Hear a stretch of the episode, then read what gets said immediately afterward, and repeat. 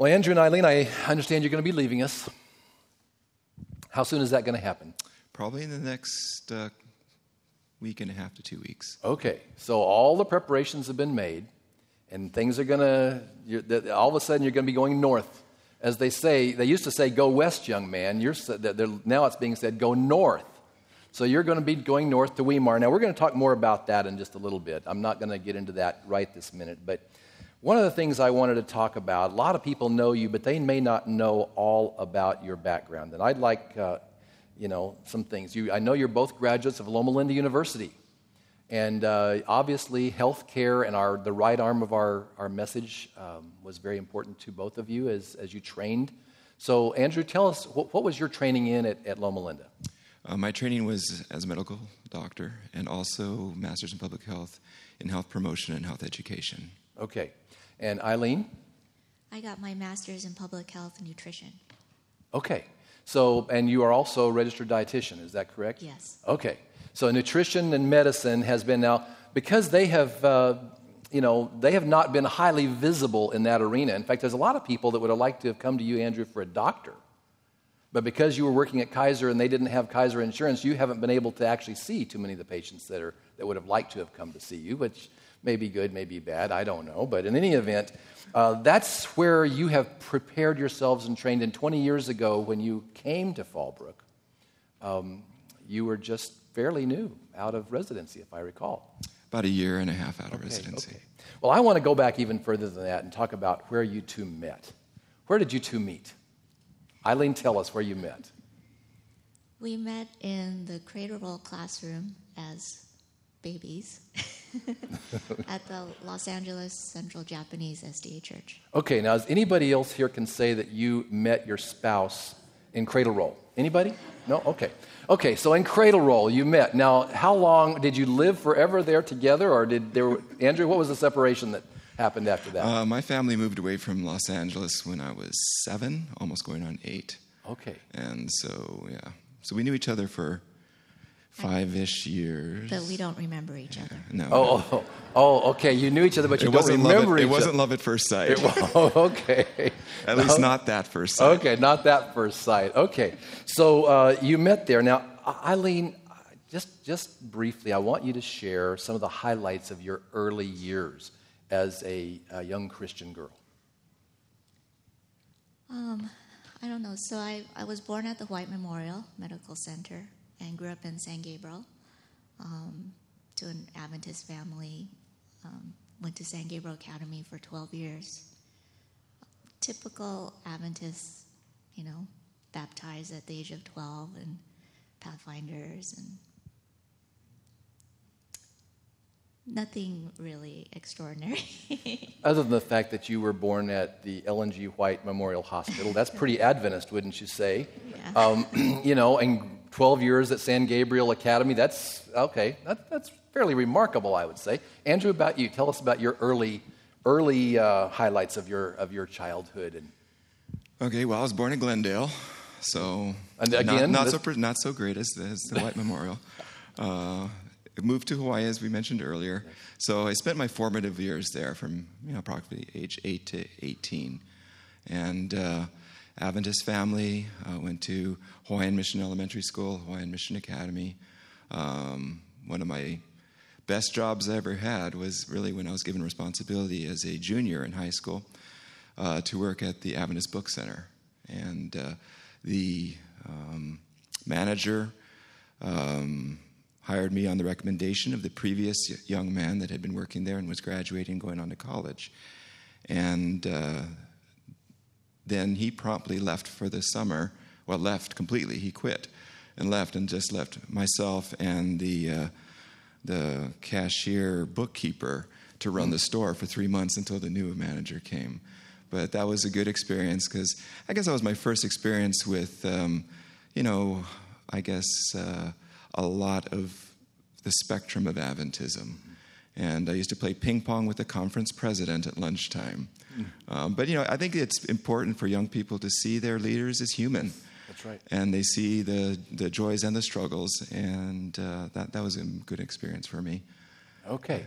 Now, Andrew, after, so 18, you come back, and, and what's, what's happening next? Went to Pacific Union College Okay. and uh, uh, went as a student missionary. Which again, young people, if you ever have the opportunity, to go as a student missionary or take some other kind of gap year. Absolutely do it sometime during your college years. I think that's where I probably learned the most and grew the most in college was during that year. Okay. I like to say it was the best year of my life before marriage, of course. Okay. Now, where, where did you go as a student missionary, Andrew? I went to Japan. What did, oh, well, why should I be surprised? As Japanese Americans want to go back. Did you learn the language while you were back there? Uh, not really. Okay. I was So- supposed to teach English, and so I took my job seriously. Oh, okay, okay. Now, Eileen, did you go to PUC as well? Yes, I did. Okay, so the cradle roll or origins reconnected at PUC, is that right? Okay, so tell us uh, now. Um, I just mentioned that you have Jap- both of you are Japanese American heritage. Now, I believe, if I recall correctly, that that is a culture that just a generation or two back was very much involved in a unique marriages, a new a unique marriage arrangement. And tell us when you first got together and how you started dating, and then when you got married. Tell us how that how that worked. Go ahead, Eileen. You can start. Well, so we met at PUC, and I uh, we were dating about three years, and then um, one day one day I was in the car with my dad, and he goes, "You know, the Japanese tradition is um, Andrew's dad is supposed to ask me, talking about my dad, for um, permission to get married." And I go, "Oh, really?" And so I had no idea, so I told Andrew. Who was very happy about that. I didn't have to go face the in law, you know? so when I told my dad, he broke out in a cold sweat. okay. He wasn't ready to let you go, or he was just nervous about having to do He that? was nervous about having to go do that. Okay, okay. So he was nervous. So tell me, did he overcome his nervousness? He did overcome his nervousness, because we obviously did get married. Okay. with their blessing. So. So it was almost, the, it wasn't a totally arranged marriage. I mean, you got arranged the marriage, and you guys had a big part in it, but your dads cut the deal. Is that right? That's right. Our dads Okay. cut the deal. How many, anybody else here can say that your dads cut the deal for your marriage? Anybody? Okay, no, you can't.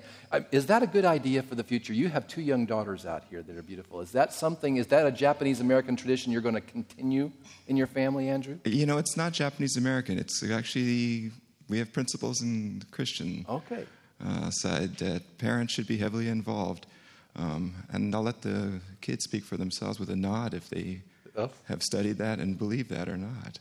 We'll see. Are they going to nod? Yes. I'm looking. I'm looking. Okay, there's okay. That's you know, I, and I tell you, it's it's a wonderful thing when the parents are involved. Now, because of the mishmash of my own, you know, I've I always say that you know you can say you're Japanese American. I can say that I'm the Heinz 57 of every mix of, of, and I imagine most people would say the same thing. So those traditions got you know uh, kind of watered down, I think, in our lives. But it's a wonderful thing, and having parents involved. And in Karen's and my family, our parents have been very involved, even though they didn't cut the deal. I admire that. I think that is an awesome thing. And uh, obviously, uh, you've been married now for how many years? Uh oh. I maybe shouldn't have asked that question. Add them up. It will be 28 years Okay. this July. Okay, 28 years. And so it's worked. It has been a good, solid thing for you. Now, you came to Fallbrook about 20 years ago. What made you decide to come to Fallbrook? Uh, I knew my parents wanted to retire in the San Diego area, Okay, so that's was part of it. And my parents still live in San Gabriel, so Okay. we just wanted to be closer to family. now you, had, you, had, you were actually doing a residency in Northern California at the time? No, actually, when I finished residency, did residency in Florida at the Oh. Florida Hospital, and uh, the first job I took was uh, at our Adventist Hospital in Ukiah, Okay. and uh, so, um, but then something happened that kind of told us two things happened that told us that we needed to kind of move closer to family. And tell us what those were. Well, one was Eileen's breast cancer, because she got breast cancer at a very young age. And uh, the health issues involved there, we realized how much we needed to be the help of family um, and be close to family. And the other thing was my dad had a, same year, my dad had a heart attack and uh, five vessel bypass. So after those two things in the same year, we decided that probably be a good idea to be close to where our parents are going to be for the future because they either we or they might need help. Okay, so family is something that was very, very important to you. Now, obviously, you had extended families. They were around you aunts, uncles, moms, dads. But you didn't have your own family yet. You were starting, you were trying to get that started, and probably, because, you know, and, and I want to just pause before I go there the C word. This morning in our prayer time, we talked about people that have had cancer. And um, we have a cancer survivor here. And praise God for that. But that's a challenge that when people face, it can be a really difficult time. But God can get us through whatever challenge we've got. Yeah, I think we should highlight that, you Yeah. know, because um, my partner is the one who um, we had three people in the office uh, myself, uh, another family doc, and then we had an OBGYN in our office. So it's the OBGYN who actually made the diagnoses. Um, and uh, he wimped out and told me and wanted me to go home and tell my wife about the diagnosis, which was, you know, if you're a professional, don't ever do that, guys, okay, or gals. Um, and it was hard for me because I had just been taking care of a, a cancer patient in the hospital who was dying of breast cancer at a very young age. So there was a lot of transference going on in my heart. And I have to say, I was the one that probably was more devastated at the moment. Um, it was a 10 minute, 15 minute drive home. I was crying the whole way home, trying to figure out how I'm I going to tell Eileen this. How old were you both at that time? Um, I was 31. Okay. So Yeah. So Andrew's probably 32. Okay, okay. Uh, that's, that's a tough thing at age in the early 30s to experience. And, and okay, so you're on your way home and it's a very emotional time.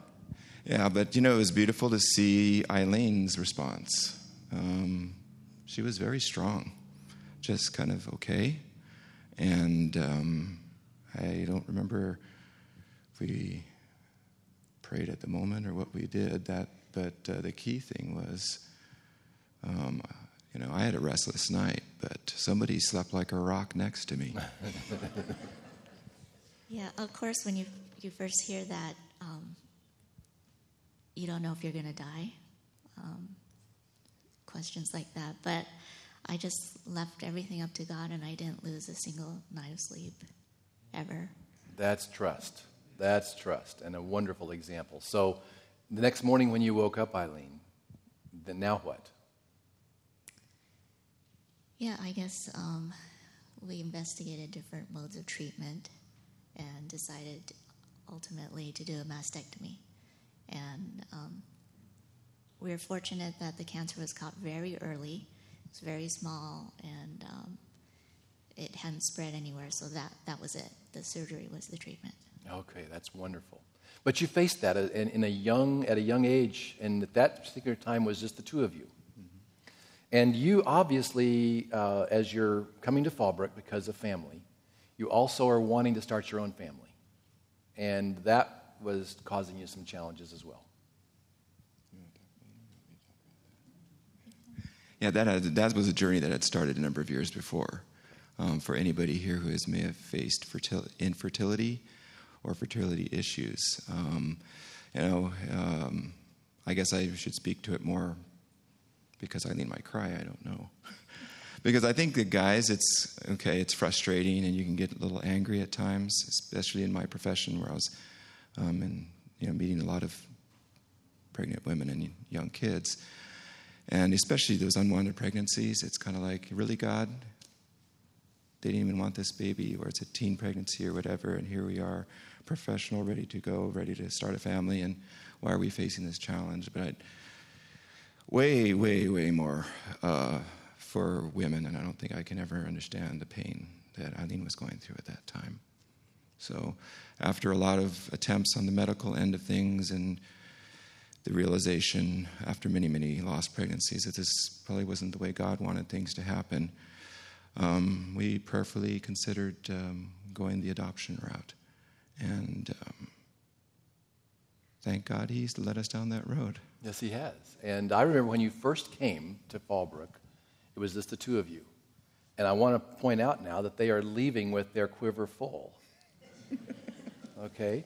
And I just want to, let, us talk about the adoption for a minute. And, and Eileen, I want to leave it open for you to say anything you'd like to here. So don't let me walk ahead of this if, it's, if you'd like to say something. But the idea of adoption, you know, if you had not had the infertility issues, there's two young ladies here today that wouldn't probably be here. Is that right? Are you guys glad that, that they had that, that problem? You know, yeah. Amen. God knows. He knows. Best. He knows best. But Eileen, just if, share what you'd like. Um, just what you said. Um, we know that God formed our family, mm-hmm. and um, yeah, we wouldn't have Annalise and Emily. I think even Matthew, unless we went through that. Um, well, I know that having the privilege of watching your family as that happened and seeing the girls come as little girls, little tiny babies. Yeah, Annalise took her home from the hospital, and Emily a week later. Yeah. Well, a week after her birth, 13 months later. And then along comes. 15 months later, sorry. Along comes Matthew. What a yeah, and then there was a surprise. Yeah. they all three were gifts from yes. God, absolutely. Um, and I believe Matthew, doesn't your name mean gift from God? Yeah. Um, so that was kind of, if we could have pluralized Matthews, but anyway. Okay, gifts from God. And it is interesting that our Sabbath school lesson this quarter, we're studying Matthew. So it's uh, very appropriate. But, you know, in other words, here's what happened. You, t- again, had a very difficult thing that other families may experience, and it's, it's a quiet pain, a quiet, you know, it's not something that's usually, in fact, I'm, I'm grateful that they're willing to talk about this today because it allows all of us to understand, seeing a little window in their lives, that these are a, a, a this is a family, a couple that said no matter what happens, we're going to trust in God. That early education, that bonding into your faith, allowed you to have that focal. Now, yeah, you were emotional. She was strong in that moment, but there's been other situations where she's been emotional and you've been strong. I'm going to want to bet that. Yeah, okay, okay.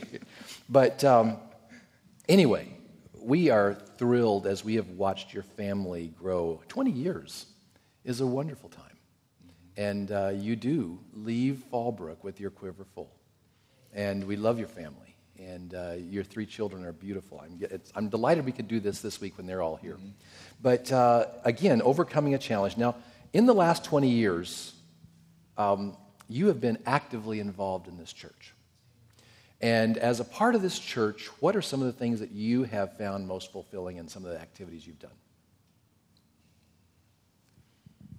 Uh, Young Families Ministries. Okay, tell us about how that happened, how uh, that formed. Uh, Pete Neri was looking around at all these young families and trying to figure out a way to help them to, um, I guess, bond and be involved. Because so often when you have, uh, you know, zero, one, two, and three year old, um, like we did, uh, it's tough bringing them into church where you know they're going to start crying. And and even though this church has never been the type of church where people turn around and glare at you when your child is crying, you still don't want to disturb. And so I think a lot of young families were coming to to church and um, and then be in the mother's room or somewhere in the periphery and leave. And he wanted to see the young families bond and be more active together in the church. So, kind of in a way of even pre adventurers, uh, he wanted all these young cradle um, and uh, kindergarten families to kind of bond. So he put together uh, four or five of us okay. to lead up activities um, where the families would get together and do things together.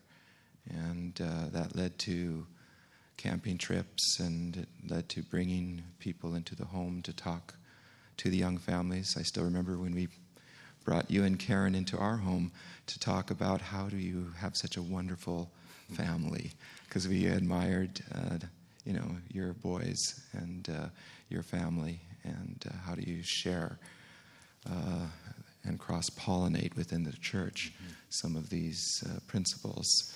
And I so, want to want I'm going to want to bet that some of those people that were a part of that core group became very close friends. The Young Families group, I think of Richard and Joy and others that were part of that. So that was really an important bonding to keep. And in fact, like Pastor Neary at that time was, I remember uh, me uh, talking with him about this, and The family that prays together and plays together stays together. We're talking about the church family. So the church family that prays, plays, stays together, and worships. Okay, young families, adventurers. And of course, as the kids grew, you became involved in adventurers and then pathfinders. You were, were you an adventurer leader for a while, uh, Eileen? Yeah, about two years, I think. Okay. And that's pre Pathfinders, but again, teaching your kids that church is an important part of their lives. And it's not just the Sabbath morning worship service, it's the total involvement of the church. And they love doing that. Now, there was one other thing. Uh, you, act, you were very active in uh, education for your kids. And Eileen, let me ask you first talk about um, how, how, the edu- how you plan to do education for your kids uh, and how that has worked out. Well, yeah, back at PUC, we had decided that we were going to homeschool. Um, thought we would only do it for four years, so just took one day at a time, but ended up doing it for half of high school, maybe. Okay. but noticed that there are a lot of families in this church that were homeschooling also, and um, a group of us decided that maybe we should start something here. Okay. And so, uh, all the way through middle of high school, because of the homeschool support group that we established here as a result of the young families and others wanting to say, because Escondido is 25 miles away, the church school in Murrieta is another 20 miles away, and some parents didn't want to have their kids go that far, or they had a, a philosophical idea they wanted to be very involved. And so, one of the things that the Fallbrook Church has had is our homeschool group. Now, initially it was called the Mustard Seed. Now it's called Canyon Ridge. But I want you to know that from my perspective, I've watched this develop. And whenever Nima Johnson actually is the one that came and talked with several of us in leadership about establishing this, I thought, okay, this is cool. And we started it, but I didn't have any idea about how really cool it would be.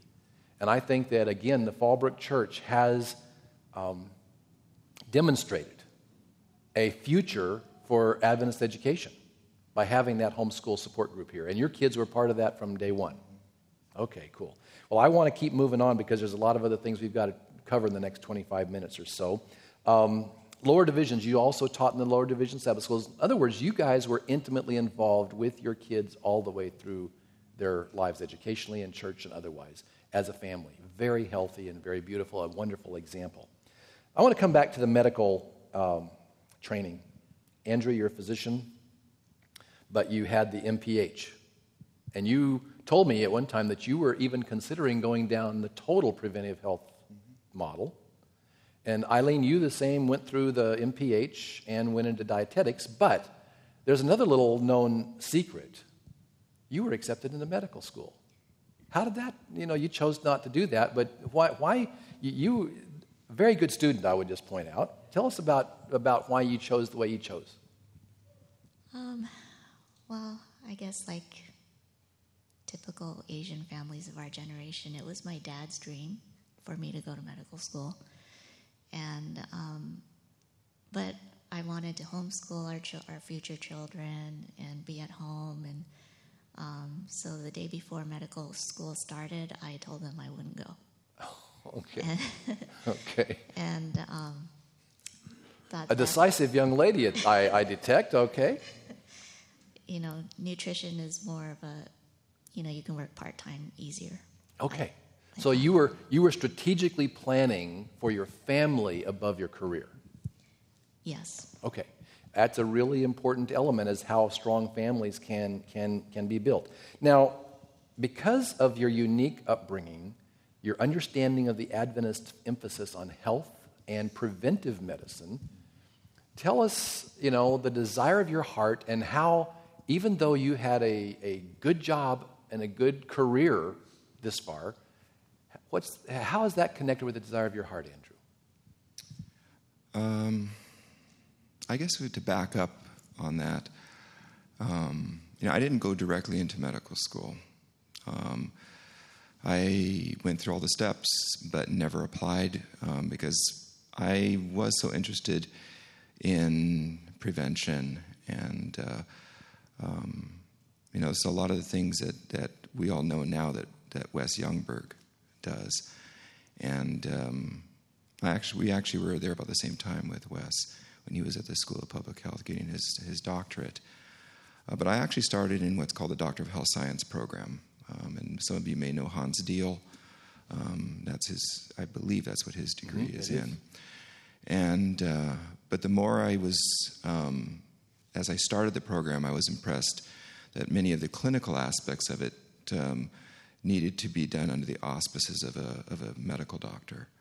Uh, and so that's when I kind of switched gears and applied the courses I'd already been taking toward the doc- Doctor of Health Science program towards the master's and switched over to uh, medicine with the intent of probably doing uh, preventive medicine. Um, but the further I went through medical school, the more I really felt I needed the clinical side of things. And um, also, we had talked about where we eventually wanted to live, and we were thinking more in the country and what do you have the skills or what do you get from the skills that can be used in any kind of population base. And uh, we felt that family medicine would be a good, good route to go. And we had a lot of friends who uh, were very spiritual. Um, that we also were admired in the field of family medicine that we kind of followed to residency um, to try and help us to grow Okay. or me to grow. So uh, I guess from those days it had been my heart. Um, and I had done some study on to what a medical doctor does and should be doing um, relationship with the church. Um, but as I went through Loma Linda, um, didn't see a lot of this a connection there, other than the message itself. You know, the preventive side of things, the natural laws, etc. Um, so after coming, when we moved to Fallbrook at first, um, I actually almost went and did a second residency in preventive medicine. Um, but uh, think that I was com- contemplating that when we when Annalise um, came into our life, and decided that going back to more training at that point in time may not be the best thing, and to allow uh, God just to lead. And so, 19 years later, I find myself still working at the same job, Okay. which um, as a, as a family doc at Okay, here in- Kaiser? At Okay. Kaiser. So family medicine has been, I'm sure, very rewarding. But that piece that is the preventive medicine, and especially talking about our health message, has kind of been welling up in you a little bit, Andrew. Is that true? Yeah, and I think it's not just the message. Um, I think when we talk about the desire of our heart, it goes beyond just me or the or the medicine or preventive medicine. It has to do more with the spiritual journey that our family has been on. Okay. Well, tell us about that spiritual journey, Eileen. Um, I don't. It probably started six years ago in 2010. Um, Andrew, well, Ed Reid, what is his? Um, he came here and did a, a thing on finances. Yeah, many years before, like Way- way before three or four years before. But yeah, Because the kids were little, we couldn't come, but we bought the book. And so Andrew finally read the book and was convicted um, that we needed to sell our house and not, not have a mortgage. Yeah, we had you know been living a fairly typical Adventist um, life. Um, want to be careful because it's a journey we've been on, and I don't want to offend anybody with this. But um, It's individualized. as he- God it is very individualized, and he was impressing us that, that uh, some of the things that we had done, which may have actually he didn't impress us earlier because they were good for our family to bond, where we had spent our, our money, but he was impressing us it was time to get out of debt. Um, things were changing in the world back then. Oh, yes. And They're changing uh, even more today. Have you, all of you noticed that? it's been accelerating, yes. So, uh, so that was that was the first little bit, right? Okay, we- so I just want to highlight that just for a moment. Remember- Any of you remember Ed Reid being here? Some of you, anybody here when Ed Reid came? Okay, most were not. Ed Reid has bit- written a book called It's Your Money, isn't it? And that was the book you read. And he came here and did a seminar on uh, financial uh, planning for the biblical financial planning, is what it was. And it was probably four or five years later, because I think he came around 2005, 2005 ish, I think. And I remember at the time, we did a number of seminars where we actually sat down with the men's group. There was a men's group, and we calculated out how to make an extra payment a year to be able to pay your loan off faster on your house. But he was really, and that, that had an impact on our lives as well. And I'll just say how, to show you how the, the uh, one thing impacts another. I've known Ed Reid for many years. When I was the vice president of ASI, Ed Reid was our executive secretary of ASI. We were very good friends. And we had been wanting to have him come to Fallbrook because he, had, he was now the vice president of the North American Division for Stewardship. Well, what happened is I had that same book, and I had it because Ed had sent it to me, and it was laying on the deck, and Karen picked it up and started reading it. She said, Did you know this? And I said, Yeah. Well, why, why aren't we doing that? And so that was what triggered us to invite him, which then few years later had an impact. So you don't know. A, a, something you do one day may have an impact way down the road. Mm-hmm. Okay. So Ed Reid, and, and so you made a decision to start trying to reorder your life in that regard. Um, so what's next? um, so um, the same month we decided to sell our house, Elise Harbolt um, started the Bible. She was a previous Bible worker started the Bible reading program. And, um, you know, we had never read through the whole Bible in a year. And uh, did the total immersion, the yeah. one with Okay, the, you, the, the total immersion yeah. was reading the entire Bible in the year plus the five Conflict of the Ages series books, which is, they're, they're take up this much space in the library. And you did that in one year. Okay. How did the impact of reading your Bible through, even though you knew, I mean, you had been born and bred and raised in this, what was the impact of that total immersion on your lives? That was part of what springboarded us, I feel, to where we had, you know, we were totally, we thought we were totally involved with the church. Um, but we began to realize as we went through that process that we had one foot in the church and, and you know, one foot in the world, uh, quite frankly. Um, even though we were very selective, um, and by any intents purposes, people would have looked at us and said, well, it's a pretty conservative Adventist family. Um, uh, you know, the title of the sermon is, you know, what does all mean? And that was kind of the second step in realizing had we really given all to Christ? Um, and then the third part that happened that year was the Amen Conference. Um, for those who have never heard of Amen, it's the Adventist Medical Evangelism Network um, ministry that tries to tie medical professionals uh, together uh, through the organization and through once a year meetings to share how to share Christ in the workplace. Uh, they had a, their annual convention uh, in San Diego uh, that year in November or end of October. I think they do it Halloween weekend or something. Anyhow, uh, and Mark Finley, one of your friends again, uh, was giving the uh, sermon. And uh, it really spoke to both Eileen and I. Uh, yeah, he was. We had just put our house on the market, and he gave an illustration of um, suppose you sell your house or put it on the market. And um, as you're selling it, you say, okay, you can, to the buyer, you can have this house, but this one room is still mine. Um, and she used, a, he used an illustration of, like, let's say I had a 15 room mansion, just one little room. And uh, that resonated with both of us and spoke to us.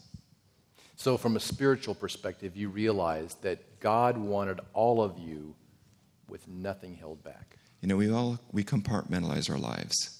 A lot of us growing up in Adventism do that.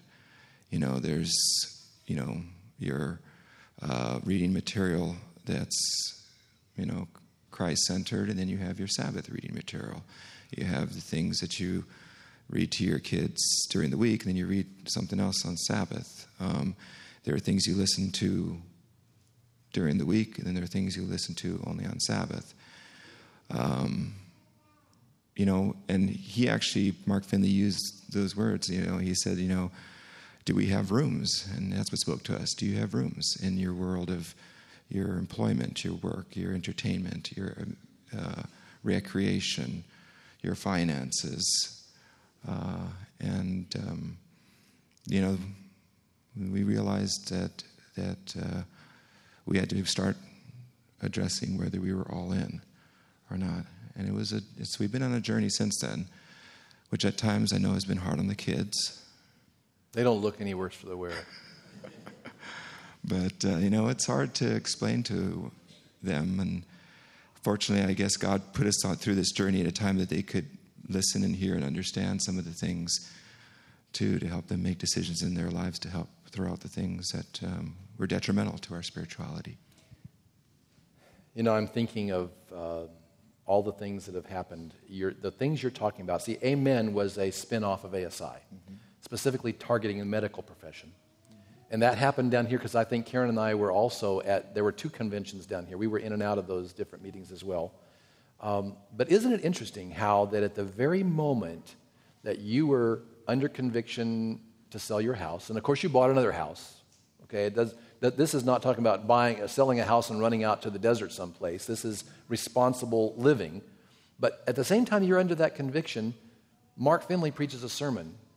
And how was it that he knew to be able to speak something that would resonate with your heart? Only the Holy Spirit. That's the Holy Spirit. The Holy Spirit brings all these pieces together to help us in that journey. And your journey has been, I think it's fair to say, it has not been business as usual. Uh, yeah, it's not been business as usual. Okay. When we went, uh, when we sold the house and we're looking for another, and uh, Bonnie, you know better than we do the struggles and the joys of that process. And when, uh, uh, you know, we, you, you have in your mind, and I think a lot of Adventists do, okay, well, I'm, you know, country living, property size, all these things that you somehow line up in your mind of what you think God wants or what you think you want. Um, and that was a, a, process for us to understand that it's not what we want um, that God is going to supply. He's going to supply what we need when we need it.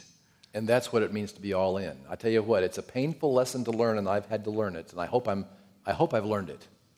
And that is that God doesn't need my help. I'm still working on that. Okay. He needs my total and complete commitment to Him because He will when we're all in. And I like that word, all in, Andrew and Eileen. I love those words because that means that there's nothing held back, no reserves. I am completely committed. This is like whenever, um, whenever Karen and I got married, I'm sure glad she didn't hold anything back. You know, she got, she got in my canoe and she's been there ever since. And that's the same thing I think God is wanting to have happen with us is total commitment. But one of the things that the word Laodicea has come up in conversations. Laodiceanism is where you have one foot in the church and one foot in the world. And that's something I think you guys said we don't want that to happen and went all in for Christ. Now, in the moments we have left, what are you going to be doing in, uh, in Northern California? I'll Eileen, be, start. I'll be um, doing one on one nutrition counseling for the New Start program um, possibly teaching some, uh, lecture, doing some lectures as well for New Start, and then um, teaching the nutrition course for the college, Weimar College. Okay, all right. That's awesome. What's New Start? Yeah, tell us what New Start is. That's good. Thank you, Andrew.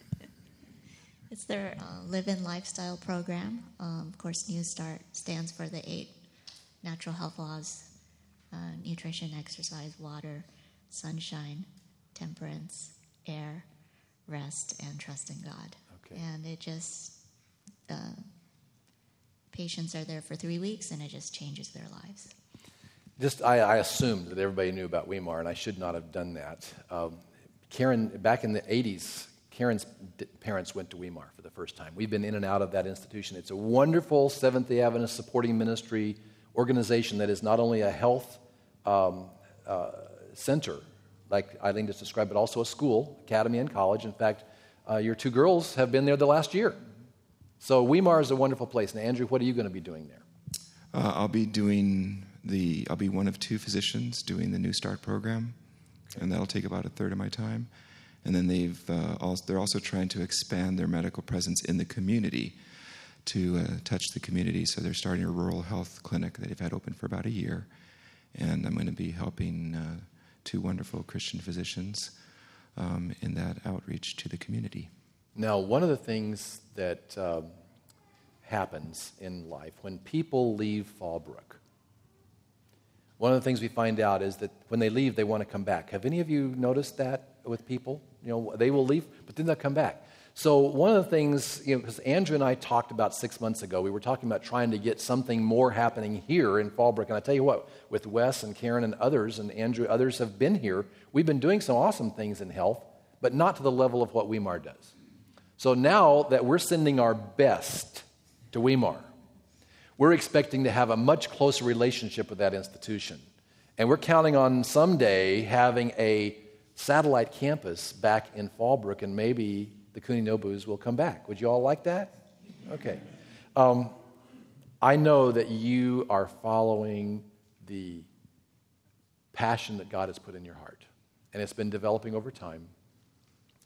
You also, this is the last thing, Andrew. There were some people that thought you were completely out of your mind to resign your job at the time you did with the Kaiser organization, which is a good organization, to do this because it's a sacrifice from a worldly standpoint, looking at retirements and financial things, your financial planner would not have told you to do this. Is that right? No, he would not have told me to do this. Okay. But yet in your heart, you know that God is leading you to this. And how does it, how does it feel to know that you are being led by God and you're following? Yeah, I should correct the statement. Actually, my financial planner did tell me this was okay, what needed okay. to have happen. Okay. Um, it feels good to know. You know, earlier we talked about the desire of my heart. And uh, um, for both of us, the desire of our heart, um, I guess on the surface, people would say it was to do something related to health ministry or to, um, you know, prevention, that sort of a thing. But uh, truly, the desire of our heart is um, just to be wherever God wants us to be and to utilize whichever talents He's given us to use them to his honor and to his glory.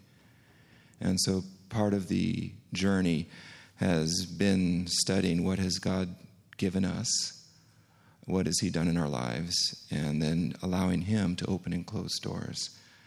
And to see God through miracles that we don't have time to share right now, um, really clearly say this is the time to sever a, a, very good relationship I've had for a long time, but uh, no longer say I work for, you know, Southern California Permanente Medical Group. I know, you know, basically I'm going to say I work for God. Amen. Um, and ministry is where we really want to be.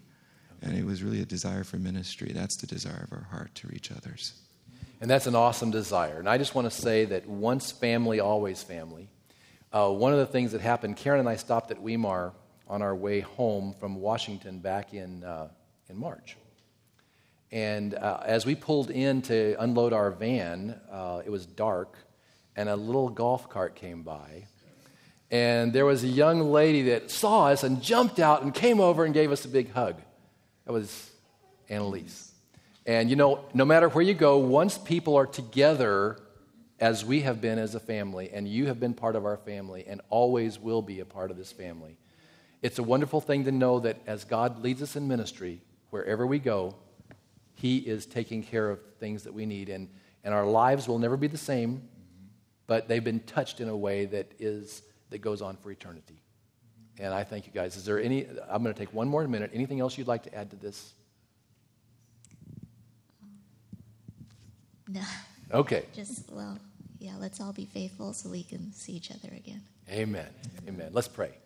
Lord, thank you for the lives of Andrew and Eileen and their family and the commitment to ministry that they are pursuing. They're not just talking about it, they're doing it.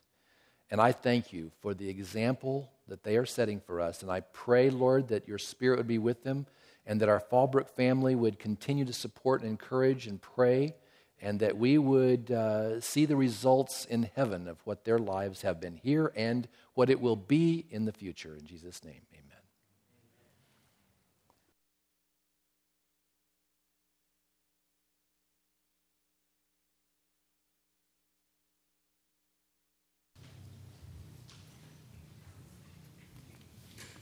We want to thank Andrew and Eileen for sharing with us their experience and we as a church family, we want to pray for them. Amen? We want to lift them up on a daily basis as they serve their community up in Weimar and that part of the country. This moment, um, our worship and giving is for our local church budget. And we praise God for His faithfulness. Amen? And how He provides for our needs and for the needs of this church. And we, again, thank you for your generosity in this regard. Let us pray. Dear Heavenly Father, we thank you for being faithful. We thank you for being our God. We thank you for guiding in so many different ways the decisions that we have to make day by day. And Father, we thank you for this church family, a place where we can come and not only know about you, but also a place where we can put into practice those things we have learned. And again, we are encouraged in seeing how you have led in the Kuninobu family. And we continue to pray for them as they minister up north to others who still don't know about you. We thank you for being our God. We pray these things in Jesus' name. Amen.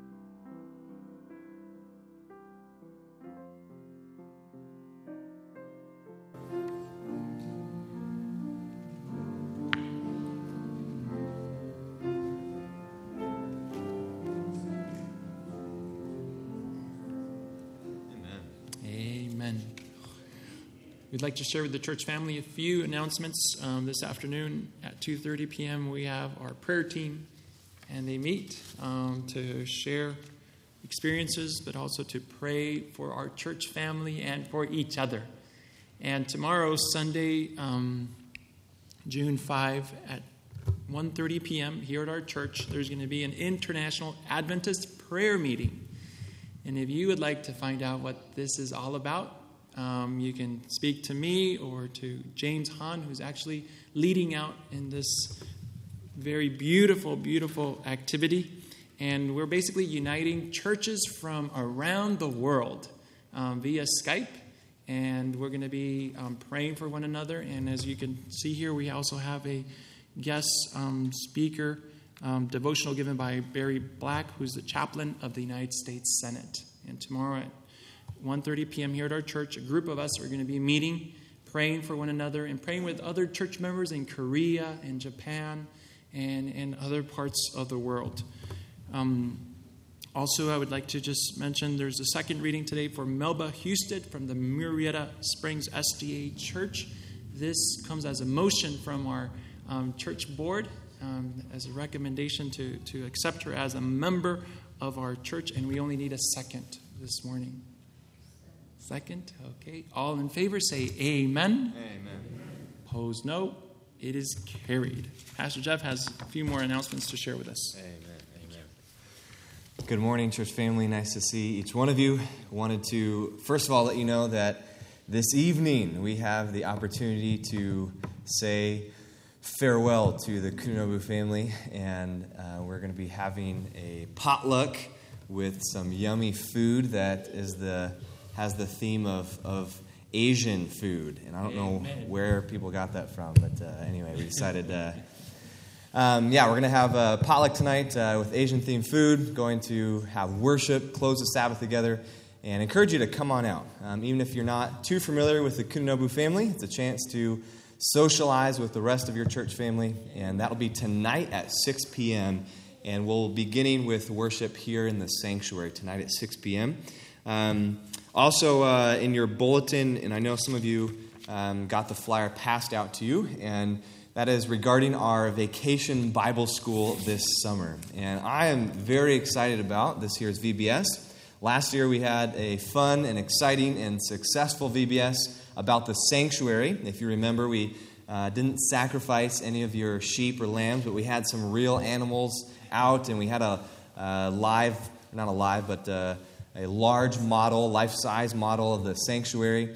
And uh, this year, we are going to be um, having a VBS around the theme of Be a Missionary. Amen. And we are going to be flying from country to country every day. We're going to have a pilot and a flight crew with us, and they are going to be helping the kids travel from country to country every day.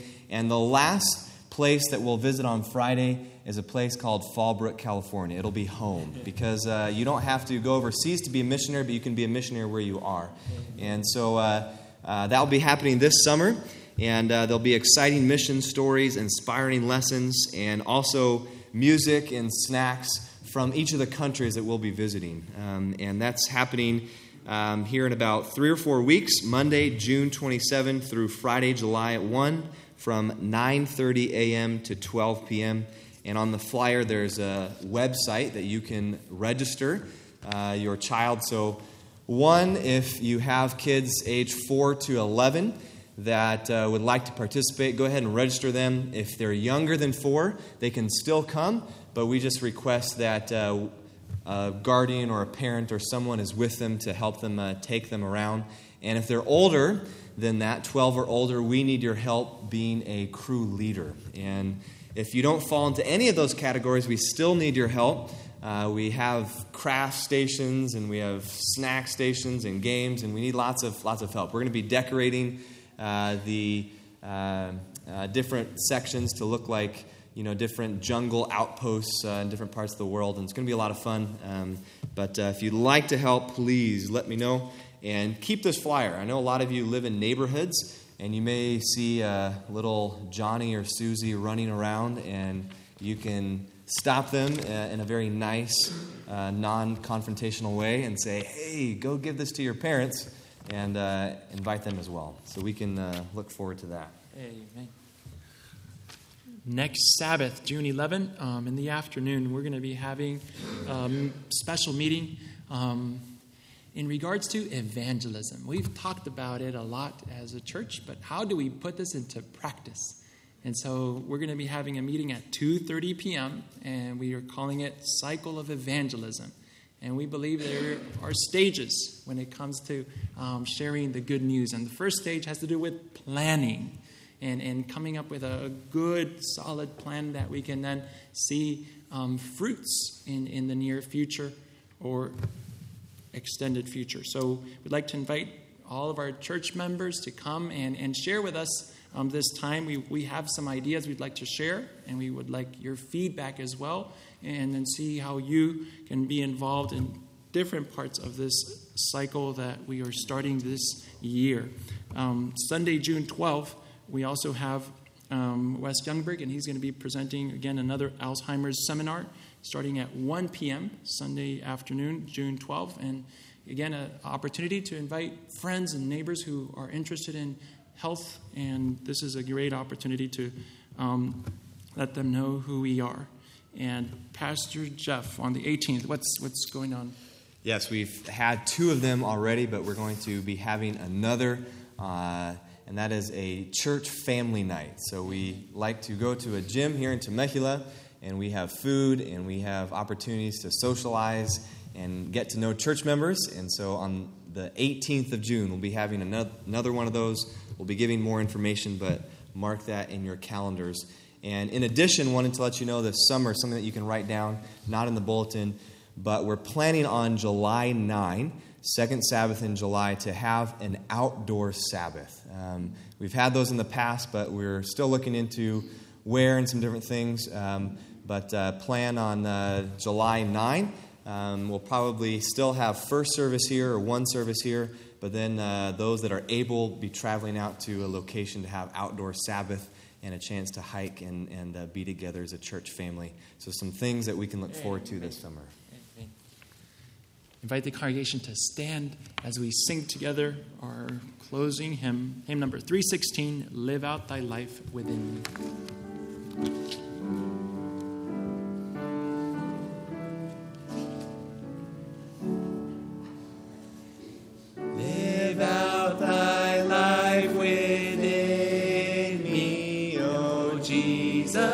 King of kings. Be thou thyself the answer to all.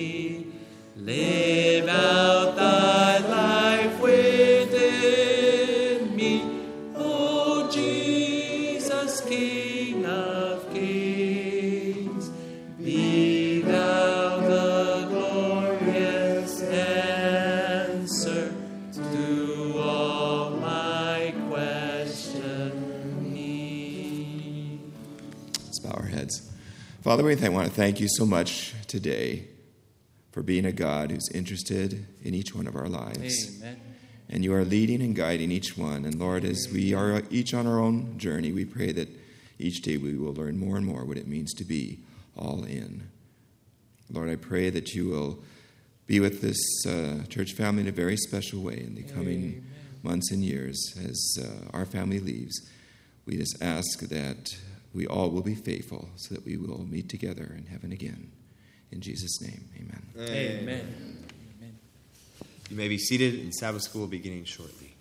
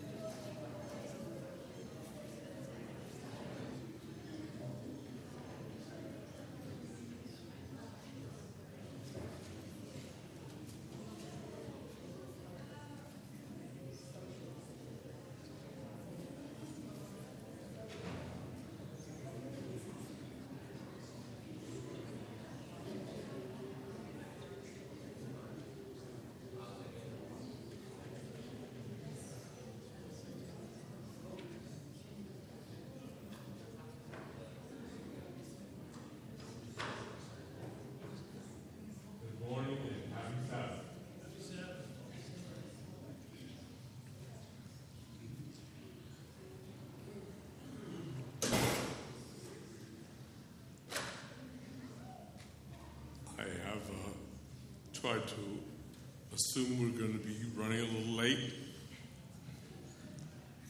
So rather than make it too long, I probably made it too short. Shall we bow our heads? Kind Father in heaven, you are the God who loves us, who has provided for us in every way. We thank you. We ask you, Lord, forgive us wherein we have failed. Empower us where we need to excel. Lord, the time is short. Your coming is upon us. Let us not be knocking at a closed door. Help us to this end. In Jesus' name we pray. Amen.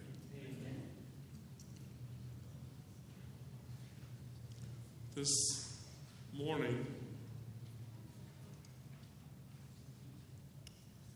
we're going to begin with news you can use.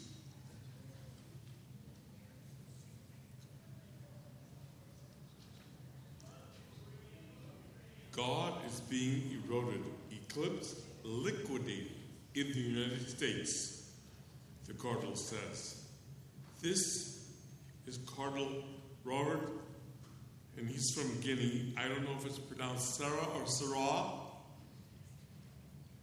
but he said recent events in the U.S. are destroying Americans' ability to connect to God. He's a native of the West African nation of Guinea. Here's what he says. There are specific events in the name of tolerance that have contributed to this erosion, including the legalization of same sex marriage, the obligation to accept contraception within health care programs, and even bathroom bills that allow men to use the women's restrooms and locker rooms. Should not a biological man use the men's restroom? He said. How much simpler can that concept be? He further warned that subversions of the church's teachings include a demonic gender ideology. We call it transgender that could lead to the family unit becoming a place where human beings can be humanly and spiritually wounded. I want to remind you that this Cardinal Robert is a Catholic cardinal.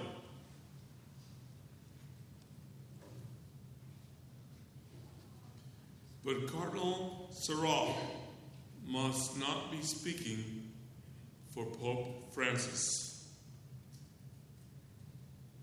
Pope Francis says, God has instructed me to revise the Ten Commandments. Pope Francis spoke about the importance of family in modern society, saying it needs to be helped and strengthened lest we lose our proper sense of the services which society as a whole provides. During his sermon, Pope Francis announced to Christians around the world that God has called upon him, instructing him to revise the most sacred of texts, the Ten Commandments. Given to the Israelites by God Himself at Mount Sinai, the commandments include instructions for worship and lists several prohibited practices. I am not going to comment any more than to say what the scripture says. In case you haven't noticed, for this presentation, I wore my Bible tie. For assuredly I say to you, till heaven and earth pass away, one jot or one tittle will by no means pass from the law till all is fulfilled. Whoever, therefore, breaks one of the least of these commandments and teaches men so shall be called least in the kingdom of heaven. I should make sure you understand that what, what does it mean to be called least in the kingdom of heaven? Does that mean that you're going to be lowest on the totem pole in the kingdom? No. There is no upper and lower echelons in the kingdom. This is Jesus' way of saying you're not going to be there. And if you want to take a look at the text, the SDA commentary, you'll find out that that's exactly what that is also saying. Pope Francis said Christians around the world are faced with ever increasing temptations brought on by the evils of modern society. The Pope said the updated commandments reflect the changing times and include some minor rewording of the existing rules as well as the addition of two new commandments. The fourth, that is the Catholic fourth, the Bible fifth commandment, which advocates that proper respect be shown to one's parents, has been reworded in order to include children raised by same sex parents. Pope Francis said the seventh commandment, and it's interesting, he uses the Catholic numbering system then, but here, the, this is actually the seventh commandment. The seventh commandment prohibiting adultery and, among other things, homosexuality has been removed entirely as instructed by God in order to extend God's grace to all his children. Hebrews 13:4 says, "Marriage is honorable among all, and the bed undefiled, but fornicators and adulterers God will judge." Revelation 22:14 says, "Blessed are those who do his commandments, that they may have the right to the tree of life and may enter through the gates into the city. But outside are dogs and sorcerers and sexually immoral and murderers and idolaters and whoever loves and practices a lie." Deuteronomy says this, "Whatever I command you, be careful to observe it. You shall not add to it nor take away from it.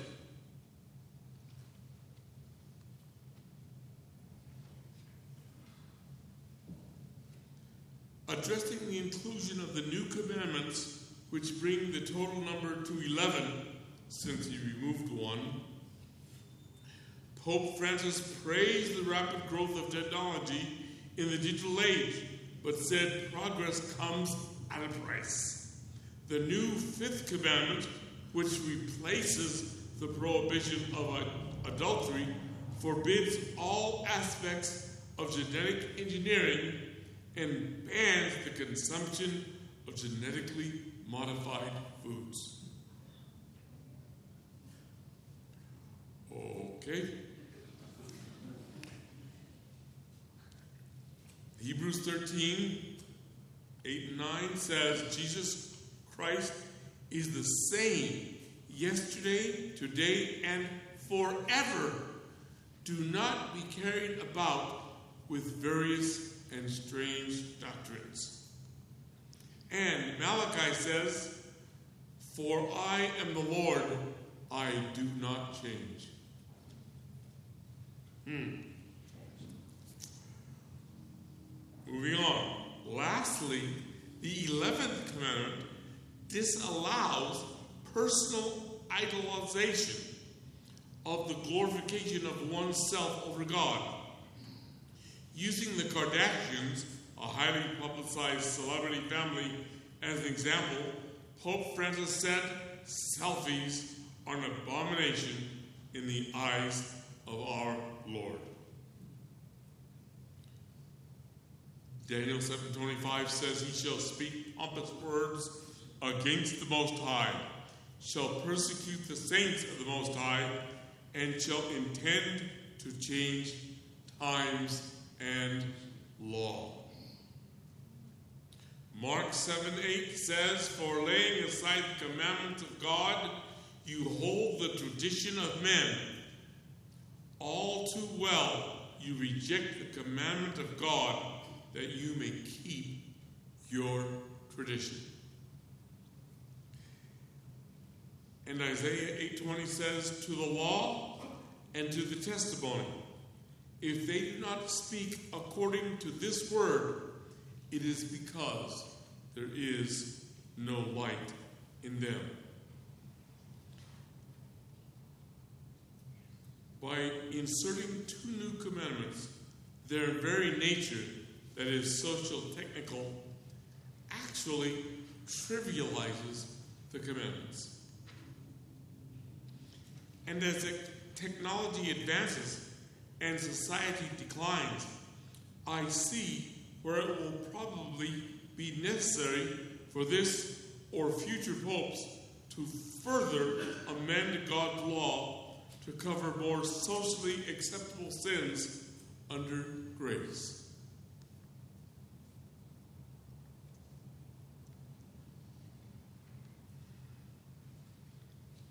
For sin shall not have dominion over you, for ye are not under the law, but under grace. A lot of people read that and stop. But Paul continues What then? Shall we sin because we are not under the law, but under grace? God forbid. Know ye not that to whom ye yield yourselves servants to obey, his servants ye are to whom ye obey, whether of sin unto death or of disobedience unto righteousness. So, by removing the seventh commandment, adultery, fornication, and homosexual relations are okay because they are covered by God's grace to all his children. God must be waiting for the Pope to finish so he can revise his copy of the 10, I mean 11 commandments.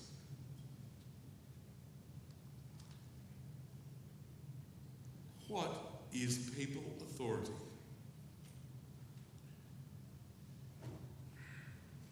These are not my words.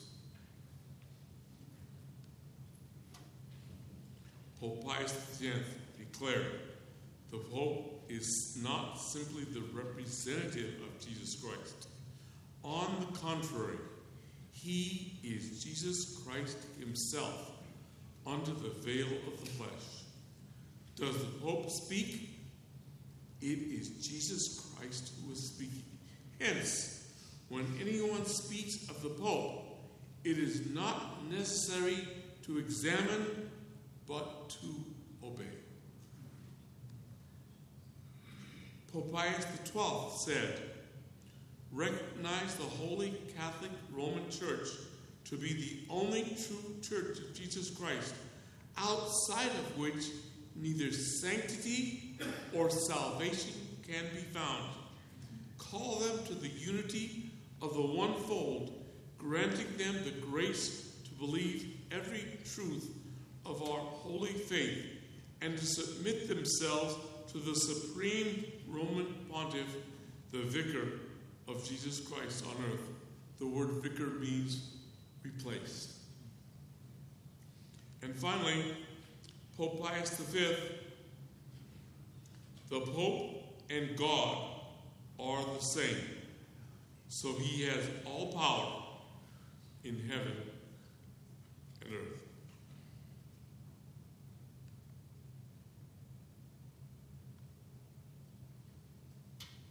Who, why, what, where, when?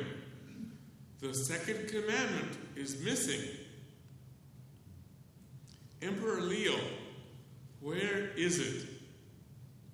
Next week, some answers. What I have, if any are interested, I reprinted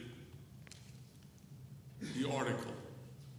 The Pope has instructed me to change, that God has instructed me to change the Ten Commandments or revise them. So, if you would like one, uh, it has most of the scriptures I used this morning. I don't think it has all of but you are welcome to it. And I'm leaving four minutes early. So, no, it's not. Who said that? If you could pass those out, let me keep one for myself so I can.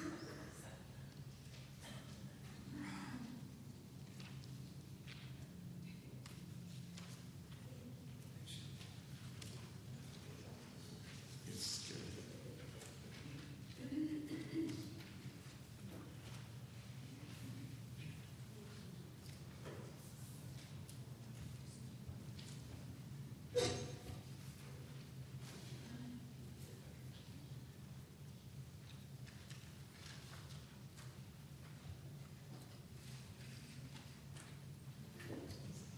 By the way, when I first read that, I couldn't sleep that night. Jesus is coming soon.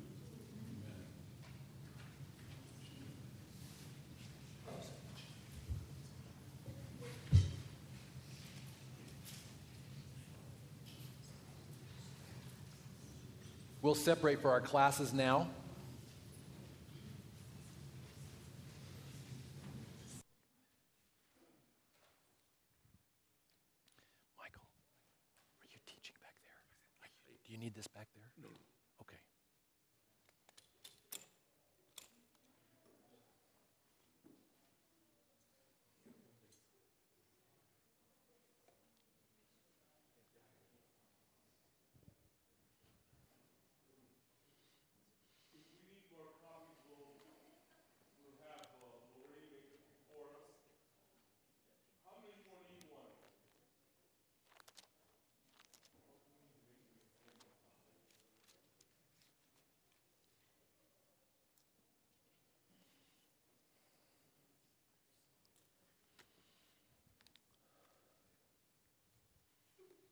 Well, good morning, everyone. Happy Sabbath to you.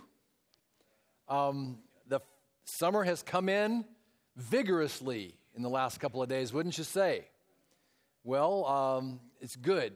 I tell you what, we have a fig tree that the figs were really green, and all of a sudden, within a day, they were ripe. So that heat does help ripen fruit. And since we're going to be talking about fruit a little bit today, we'll talk about how, you know, what the spiritual application of that is. But as our custom is, I want to invite you to just bow your heads with me as we invite the presence of our God in our midst. Holy Father in heaven, I want to thank you for the privilege that we have of coming together to worship you through the study of your word. And I pray, O oh God, that you would bless us today and open our minds to the power of your Holy Spirit impression upon it. In Jesus' name I pray, amen.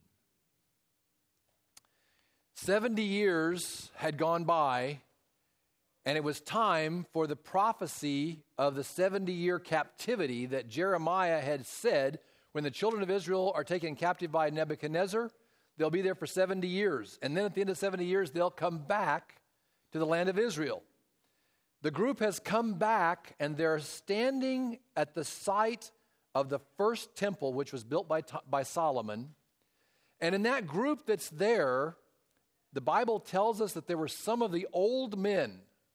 Okay, now they would have had to have been, I would say, 75, 80, 85, 90 years old, who had actually seen the first temple before the Babylonians had completely destroyed it and razed it to the ground. And it says in the scriptures that they wept because the temple that was being built was so inferior from a worldly standpoint. There wasn't the gold, there wasn't the silver, it was just a basic building. One of the things I've had the privilege, Karen and I've had the privilege of traveling into parts of the country over there in, in both Greece and in Turkey. And one of the things that's interesting, you see all these old buildings, and um, George and Benny, you've been to some of those same places, and they're huge stones that make up these arches. Well, here's what's fascinating they've got that out there to show tourists from antiquity, but in, the, in antiquity, all those stones were just the foundation. They were covered with beautiful white or gold or something else.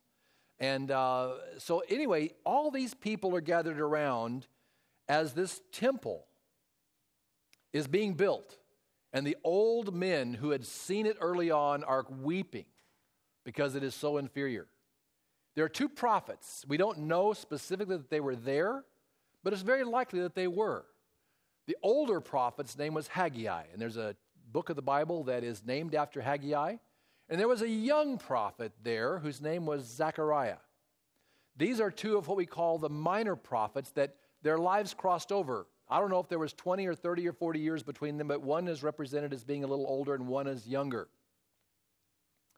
And there are two specific passages of Scripture that are very fascinating that one of the prophets off, uh, uh, actually enunciates and writes, and then the second one does. And these are found on Sunday's part of your lesson. If you've got your quarterly, I invite you to look there with me. the old prophet was named Haggai, and he reminded the people that the true glory of Solomon's temple did not come from Solomon or anyone else. It wasn't Solomon's temple. Whose temple was it? It was God's temple. And here's what Haggai says in Haggai chapter 2, verses 6 through 9.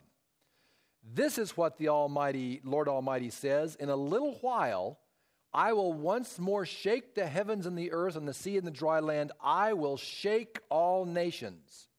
And what is desired by all nations will come, and I will fill this house with glory. The impression of the Holy Spirit is speaking, and he's saying, even though it doesn't have the gold and the silver, I'm going to come and I'm going to fill this house with glory. And then he goes on to say, because he knew they were worried about the lack of gold and silver, he says, The silver is mine and the gold is mine. Okay? Don't worry that the gold and silver is not on this temple right now. And he goes on to say, The glory of this present house will be greater than the glory of the former house, says the Lord God Almighty. Now, that's the older prophet Haggai very likely contemporaneously and maybe standing in the same circle around the temple is the younger prophet named Zechariah. And here's what he says. This is found in Zechariah chapter 9 and verse 9. Rejoice greatly, O daughter of Zion. Shout, O daughter of Jerusalem. Behold, your king is coming to you. He is just and having salvation, lowly and riding on a donkey, a colt, the foal of a donkey. Now, can you imagine? All these children of the prisoners and a few of the ones who had been taken pris- uh, captive are coming back and trying to rebuild their way of life. And of course, one of the reasons why the temple had been destroyed is because they got so caught up in the worldly grandeur and beauty of that first temple with all of its gold.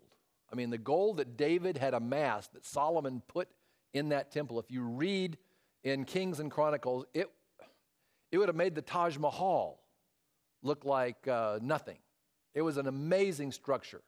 But again, they got caught up in the worldly aspect of it instead of thinking about the spiritual aspect of it.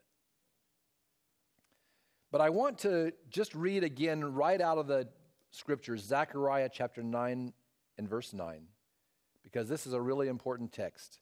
Rejoice greatly, O daughter of Zion. Shout, O daughter of Jerusalem. Behold, your king is coming to you. He is just and having salvation, lowly and riding on a donkey, the foal of a donkey, or a colt, the foal of a donkey. This is written some hundreds of years before the fulfillment of that prophecy. Now I want you to turn with me to Matthew chapter 21. Matthew chapter 21. With that background, we're now going to jump into our study. Matthew chapter 21. Jesus does something that he has not done yet to this point. Jesus has demonstrated a selflessness, a willingness to help other people, but has always shielded himself from the spotlight. Anytime the disciples want to push him forward because, hey, this is a miracle worker, this is a guy who's doing all these incredible things, the healings, every time they try to push him forward, he backs up and says, no, whenever you know they're going to try to coronate him out when he's feeding the 5000 he commands them all to leave and the disciples and he goes up on a mountain to pray. But here we see something happening. Now i just want to while prophecy is about to be fulfilled as we read this. I'm talking about not this moment. We're looking at the fulfillment of prophecy. I want you to get a sense of the scope. Jesus ministry is nearing its end. He has been here for three, going on three and a half years. And he has not been able to move the leadership of the Jewish nation, the spiritual leadership of the Jewish nation, the priesthood, the Levites, all the bourgeois, if you will. He hasn't been able to move them an inch. They are more determined than ever that he's an impostor and they've got to get rid of him or he's going to mess up their system. So get that sense. And then we have verse 1 chapter 21. Now, when they drew near Jerusalem and came to Bethphage at the Mount of Olives, then Jesus sent two disciples, saying to them, Go into the village opposite you, and immediately you will find a donkey tied and a colt with her. Loose them and bring them to me. If anyone says anything to you, you shall say, The Lord has need of them, and immediately he will send them.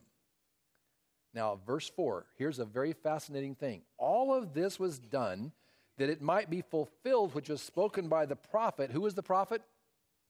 Zechariah. Tell the daughter of Zion, Behold, your king is coming to you lowly and sitting on a donkey, a colt, the foal of a donkey.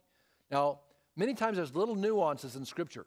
When he told them, the two disciples, to go, he'd find a donkey with a colt, and he said, Bring them. So here he comes with the donkey and her colt. Now, I want to ask a question. Any of you ever uh, been a part of breaking a horse to ride? Okay, Dale, you have. Okay, you have. What happens when you're breaking a horse to ride? Okay, if you get on that horse and he's not been trained, and, and basically they call it broken, you got to break that horse to make him allow a human to ride. You're going to get bucked off. He doesn't like that weight on his back. There's this all this problem. So the colt of this donkey is brought to Jesus. I just want you to get the, get the, the sense of that. So the disciples went and did as Jesus commanded them, verse 6. They brought the donkey and the colt, laid their clothes on them, and set him on the clothes. In other words, the clothes were the saddle. So he's not sitting right on the, the back of the donkey, there's clothes. Okay, colorful things maybe, and they sit Jesus on that. Now, can you imagine the excitement that is beginning to build in the disciples? The people who are watching this, Jesus is finally going to allow himself to receive some attention. Now, here's what's fascinating. Whenever King David was dying. I'm not going to go to the verse in Scripture, but it's in First, Second Kings. I think it's Second Kings. And he wants to place Solomon on the throne. Do you remember what he did? Anybody? He told his servant, Go get my donkey. Now, what color was his donkey? Do you know? It was a white donkey. White donkey. So even though Matthew 21 doesn't say it's a white donkey, I want to bet that it was. Okay? Because what you have happening is Jesus is now entering Jerusalem as the kings had always entered Jerusalem when they were being coronated. So when David says, Put Solomon on my donkey and bring him with the procession into the city. And what was that a signal to all the people? that he was now the king. David was saying, I'm stepping back, I'm abdicating the throne in, in, throne in favor of my son Solomon. So now we have Jesus reenacting the way that all of the Jewish kings had been coronated. Now, even though this had not happened for perhaps um, many, uh, actually centuries, centuries have gone by, all the people knew instantly what it meant. And I can imagine the excitement. Verse 8 And a very large multitude spread their clothes on the road. Others cut down branches from the trees and spread them on the road. That's what they call palm branches. Palms of victory. Okay? Then the multitudes, verse 9, who went before and those and those who followed cried out, Hosanna to the Son of David. What's the significance of that phrase?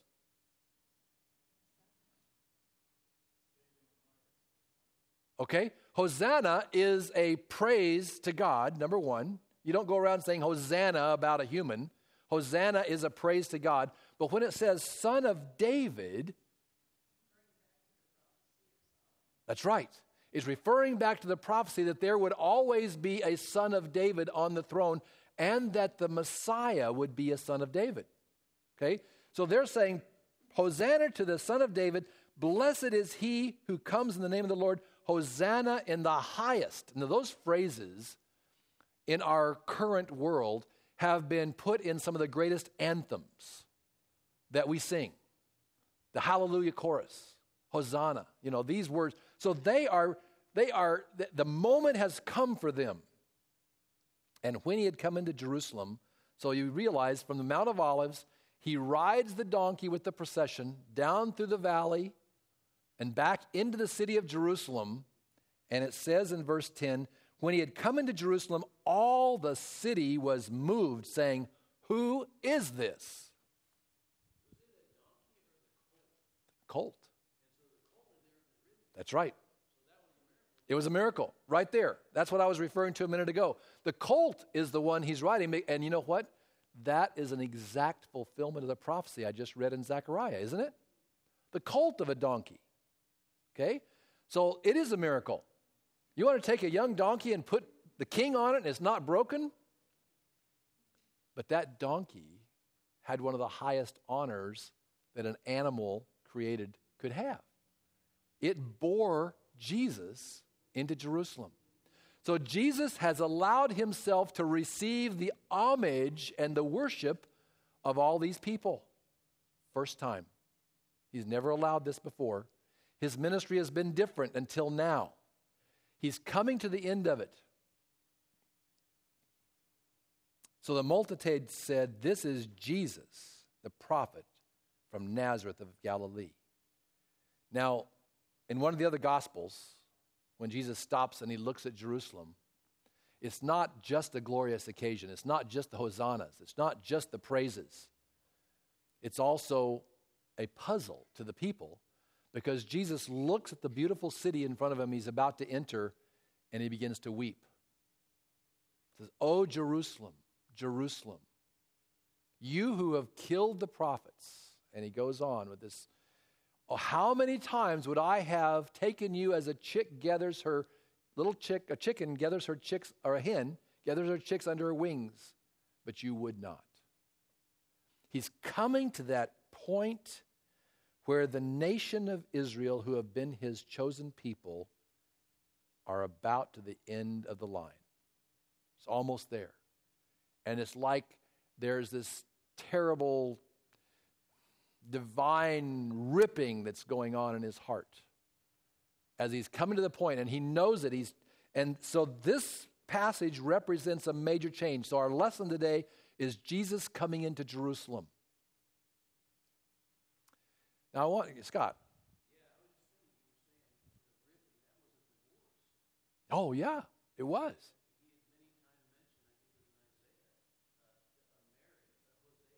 Yes. It, has been a marriage, and here's, here's the thing. How long has it been since uh, Daniel was given the vision about how long it would be till Messiah? Anybody know? How much? 400 and, well, yeah, we're nearing the, the, the 490, right? Am I, am I mistaken?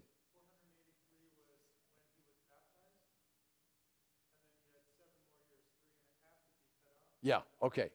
We're nearing the end of that prophecy, okay? And the people were aware of it. And isn't it interesting that whenever the, you know, it's 490 years, that was seven times 70 was the math. And what was it whenever Jesus was asked, How many times should I forgive my brother? What did Jesus say? 70 times 7. How much is that? 490. What Jesus was saying is mercy and forgiveness is not forever, and we're nearing the end of this prophecy. There, see, there's multiple things that come in and show us. So Jesus is coming down to this very end, and his heart is, is breaking. But the next things that happen in a row right after this are nothing short of amazing because this is designed to illustrate the divorce, if you will. This is pointing out that mercy is in your presence, but you will not accept mercy. Grace is here to save you, but you are rejecting it. Now, I want to hasten to add that the, the progression that we're looking at right now also has a fulfillment in the very end. Okay, there comes a time when God has to look down upon the entire world, because even though He is trying to reach His people, Israel, it wasn't for them exclusively. They were supposed to be reaching out to the whole world. And of course, had failed in that miserably. And again, God is coming down to the very end and He's saying, okay, the world as a whole is coming to the end of that line. And I'm going to have to bring a conclusion to it. And just like the end of the 490 years was coming, we are now very close and getting closer every day to the final. So there's a parallel that I want you to be thinking in the back of your mind. So Jesus makes what is called the triumphal entry. Verse 12. So Jesus comes in, gets off the donkey, and enters into the temple of God. And what does he do there? He cleanses the temple. Now, this is the second time that he has done what we call in our religious world, the doctrines, the, the stories we've learned, this is called Jesus cleansing the temple, part two. Now, is that what you'd expect the man who's just been coronated king? With all the thousands of people who probably joined the procession, he gets off, walks in, and starts flipping tables over, chasing the cows and the chickens out of the temple. Can you imagine the puzzlement that must have been on people? But here's what it says. I'm sorry? Somebody, I, I haven't opened it up yet, so, but don't, don't hesitate to interrupt me if you want to say something, okay? And he drove out all those who bought and sold in the temple and overturned the tables of the money changers and the seats of those who sold doves. And he said, It is written, My house shall be called a house of prayer, but you have made it a den of thieves the schemes that had been developed by the Jewish leadership to be able to fleece the people out of their money to have a sense of being right with God. Taking the ordinances, the sacrifices, the things that God had made, and turning it into a business operation. I think we can look at that and say that was not something that God thought, Jesus thought very highly of. He was kind of upset about that, wouldn't you say?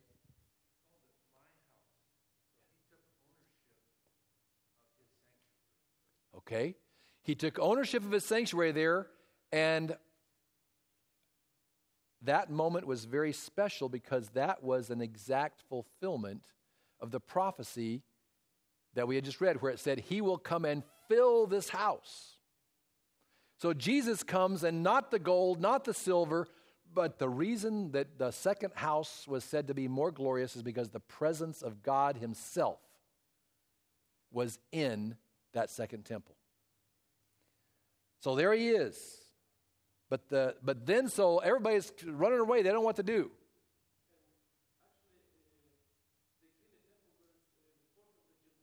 Yes, it was.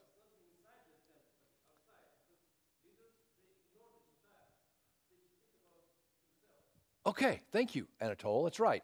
In the outer court, which was called the court of the Gentiles, where the Gentiles could go but only a Jew could go into the intersection.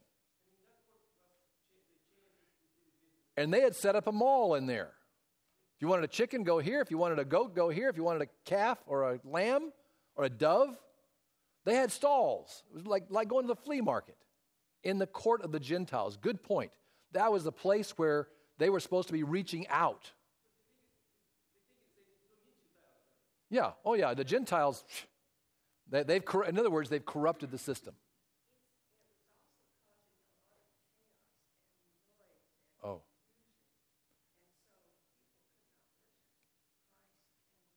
That's right. And don't you think that the devil was loving that?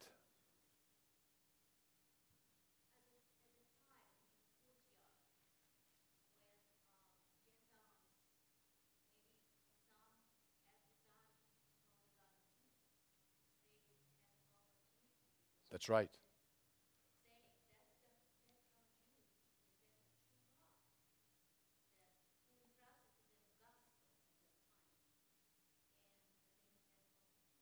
That's right.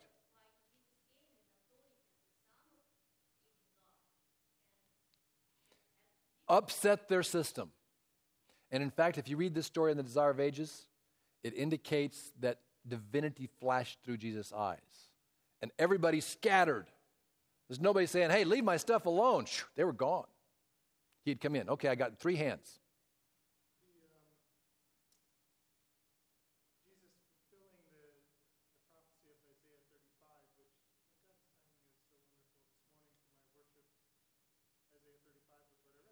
Yeah, now we're here. The, the blind and the lame came to him, which is the very next verse, verse 14, to him in the temple. Yes. That was part of that prophecy of uh, John the Baptist. That's right. Matthew chapter 11, I think I had that written down. But the, um, the interesting thing is verse 15, which are on the outside, coming into the city, the great multitudes were clamoring Hosanna and crying out. But now in the temple after this scene, it's only the children who are doing that. Yeah. Yeah, the people get scared. People back up and, and become afraid. Bill. Today, 2016, where the Gentiles of Jerusalem is occupied by the Muslim uh, mosque of the Holy Temple of Allah. Yes. So the Gentiles are still there, according to the Gentiles today.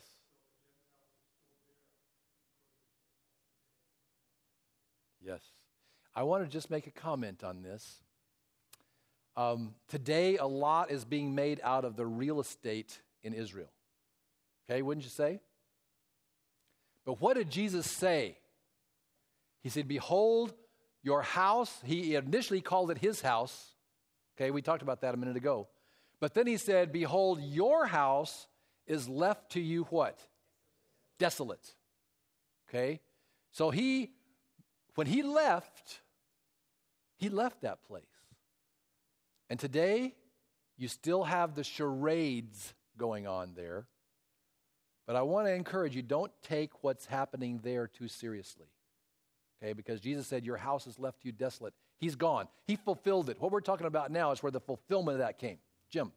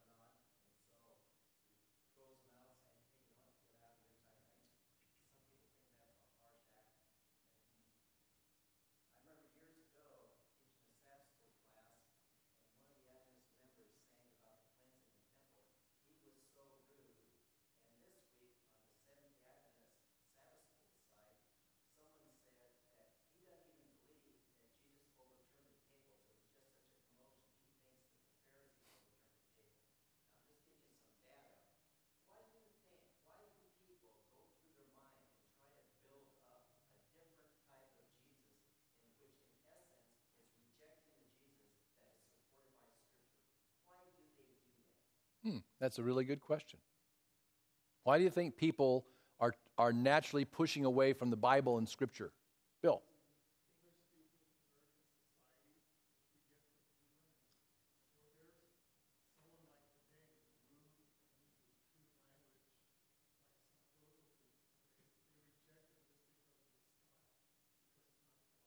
Okay. Politeness seems to have been lost in our culture, hasn't it? Polite? Who's polite anymore? Certainly not on television.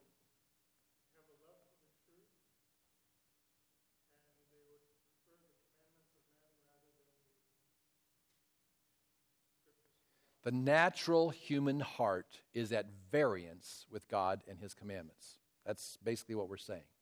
And Jim, we are looking for any excuse as a race of people because we are in rebellion. I'm going to use your words now. We're in rebellion against God. Do you realize that we are living in rebellion against God? We are. We want to salve our conscience and we make decisions, but we still, we're moving towards God, but we still, in our natural hearts, are in rebellion against God. So we're going to try to squeeze ourselves out and somehow marginalize Jesus. That's what this is all about. Somebody who's doing that is seeking to marginalize the Son of God and what he's done. And it happens. The Bible, and are we surprised? What does Timothy say? That Paul says in the letter to Timothy, Behold, scoffers will come in the last days, saying, Where is the promise of his coming? When you talk to people about the second coming of Christ out on the street, people look at you like, What? Really? And even within the church, I'll just say this picture up here.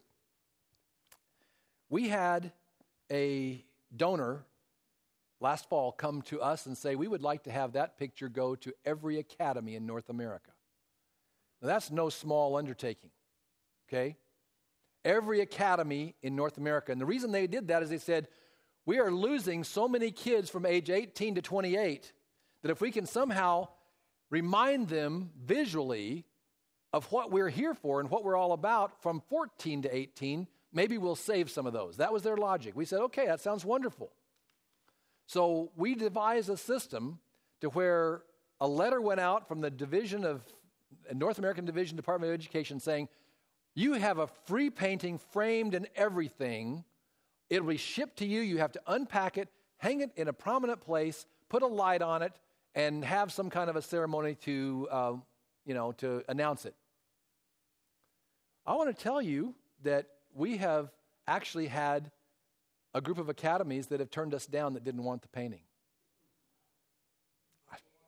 I have to say, I'm not going to name the academies. I was, I have to tell you, I'm dumbfounded by that. But I am happy to tell you that over 101 have it hung in their prominent places. 101 of our academies now have that picture talking about the second coming of Christ. But even in our midst, there are those who say, well, philosophically, we're beyond that. That's not where we are. Well, I, I, was, I have to tell you, I was pretty astounded at that. But should we be surprised? Of course not. Scoffers are going to come. So, yes, there are going to be things put up where people try to marginalize Christ. But here's the point. I was going to make this a little later. I'm going to make it now. How did Jesus justify his actions while his, he was walking on this earth? How did he justify what he did? Okay, how did he do it?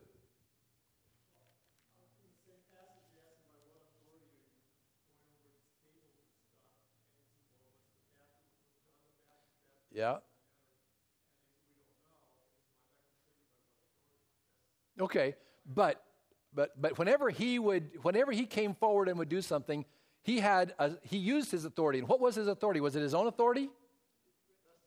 That that's right. Jesus in almost everything he was doing, you find him quoting the scriptures. Thus saith the Lord. And even when I, the one that comes to my mind right now is after the crucifixion on the road to Emmaus, he joins the two d- disciples, not, not two of the twelve, who are just moaning and can't believe what's happened. They don't understand it. He joins them. He doesn't let them know who he is. He could have easily said, Here I am. Let me tell you why. Beginning at Moses and the prophets, he explained and expounded to them all the things that were in the scriptures. Okay? So that's the key.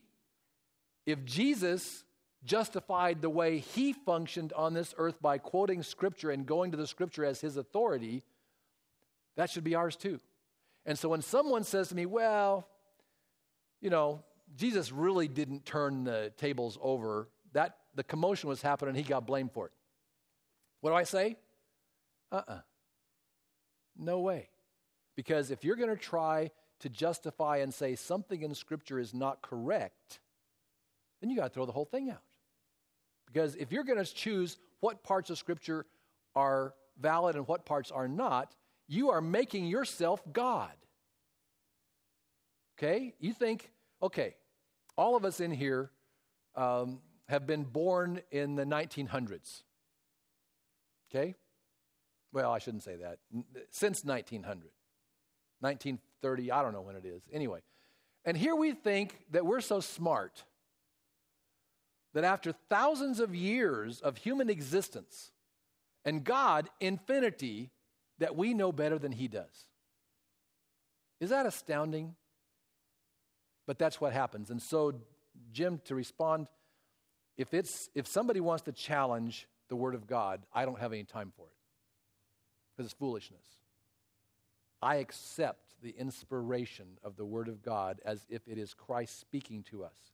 Now, there are difficult passages that require me praying and asking God to help me to understand and interpret them. I'm not diminishing that. But when someone says, well, he re- it says that he turned the table over, but he really didn't. What's that doing? That's undercutting the inspiration of Scripture, and I have no time for it. Zero. So, you know, most of the time, I won't even give credence to answer it. so stupid. Okay?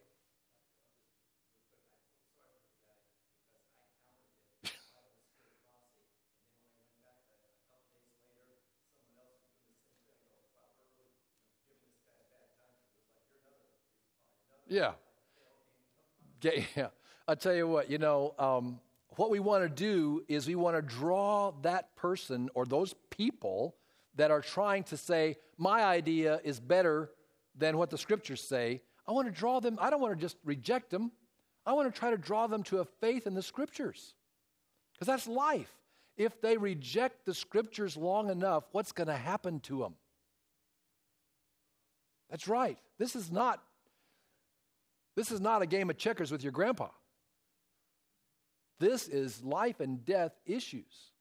So, anyway, you can imagine the Jewish leaders, they are furious. He's overturned, and all the people are coming. He's healing the people, and, his, and it was, as was brought out, the healing was a part of the Isaiah 35 prophecy, which, you know, here's, and I just want to pause for this a moment. Doubt can come into our minds.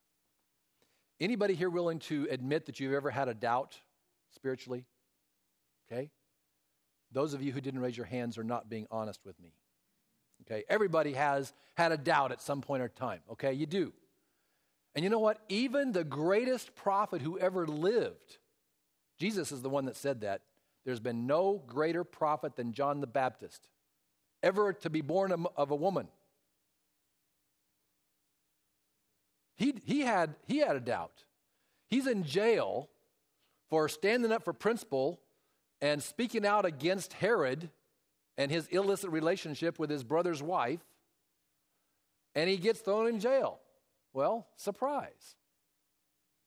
And he said, his disciples come and say, Man, Jesus is growing in popularity and all these people are following. And he said, Okay, go ask him this question. This is in Matthew chapter 11. He says, so John the Baptist's disciples go to Jesus and say, Our master, John the Baptist, asked us to ask you this question Are you the one we're supposed to be looking for, or should we be looking for another?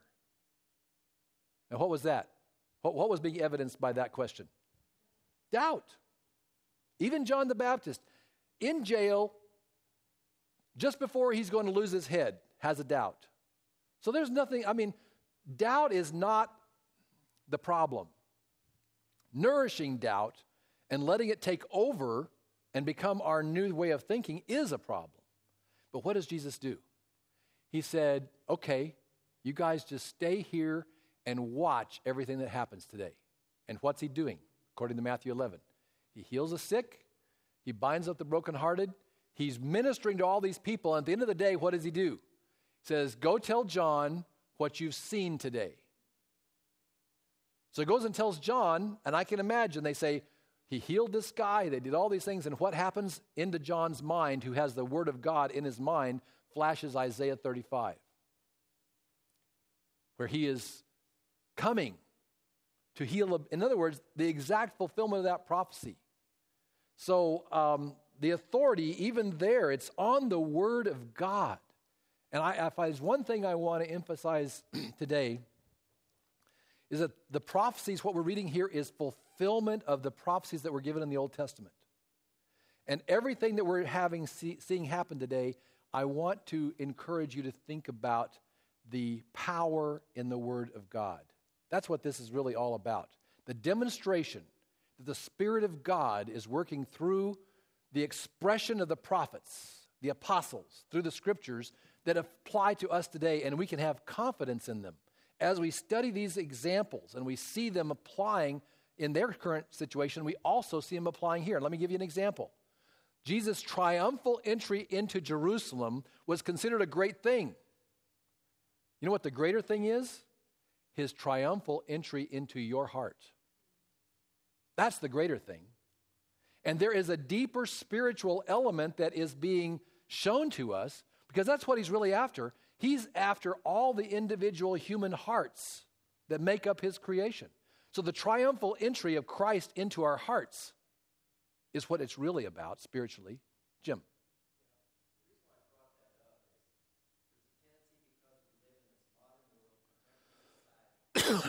build up a certain type of Jesus which is antichrist or not because we don't like the Jesus. I like the Jesus of the Bible. I like the multifaceted part where he does the tough love, where he's gentle, where he's compassionate. I like all of Jesus. When you build the wrong kind of Jesus, you're setting yourself up for the second resurrection because how can you live with your figment idea, imagination of this other Jesus and realize you go, oh, he's like that and I have to live with him forever? And the other thing is, is if you don't like the Jesus in the Bible, you're not going to spend time with the Bible. You're going to say, hey, I like to do other things with my schedule better. And this Jesus turns me on. He's kind of weird, and even his family said he was beside himself. He was doing certain things. Oh, yeah. Where he said, this guy's crazy. He's beside himself. They said, we don't like this guy. And a lot of people who spend time with Jesus, they don't like him. They want his blood, but they don't like him. Bill. Yeah, I think um, I'm just reminded of a pastor from a long time ago. My job is to present the Bible to people. It's up to God, the Holy Ghost, to convict them. And so some philosophers say that you go to the Bible through logic or mechanical thing to come to the truth. And others of us, and I believe this, is that you can read the Bible, but faith is a gift of God. So there are people who read it and they don't have that gift. and Other people have that gift to do the same thing. Yeah. Well, this morning, if those of you who are for first service, you heard the interview with that we did, I did with uh, Andrew Nani and Kuninobu. And if you weren't here for first service, you'll get it again second service. One of the things they said was that really transformed their life is when they dug into the total immersion program of reading the Bible and the, and the five volumes of the Spirit of Prophecy, Conflict of the Ages, in one year. And when you're saturating yourself with the stories of Jesus, you fall in love with him. Okay? But those Pharisees um, said to him in verse 16, Do you hear what these are saying? Jesus said, Yes, have you never read out of the mouths of babes and nursing infants you have perfected praise? Then he left them and went out of the city to Bethany and he lodged there. So the triumphal entry is over, and the leaders don't like Jesus. They're upset with him.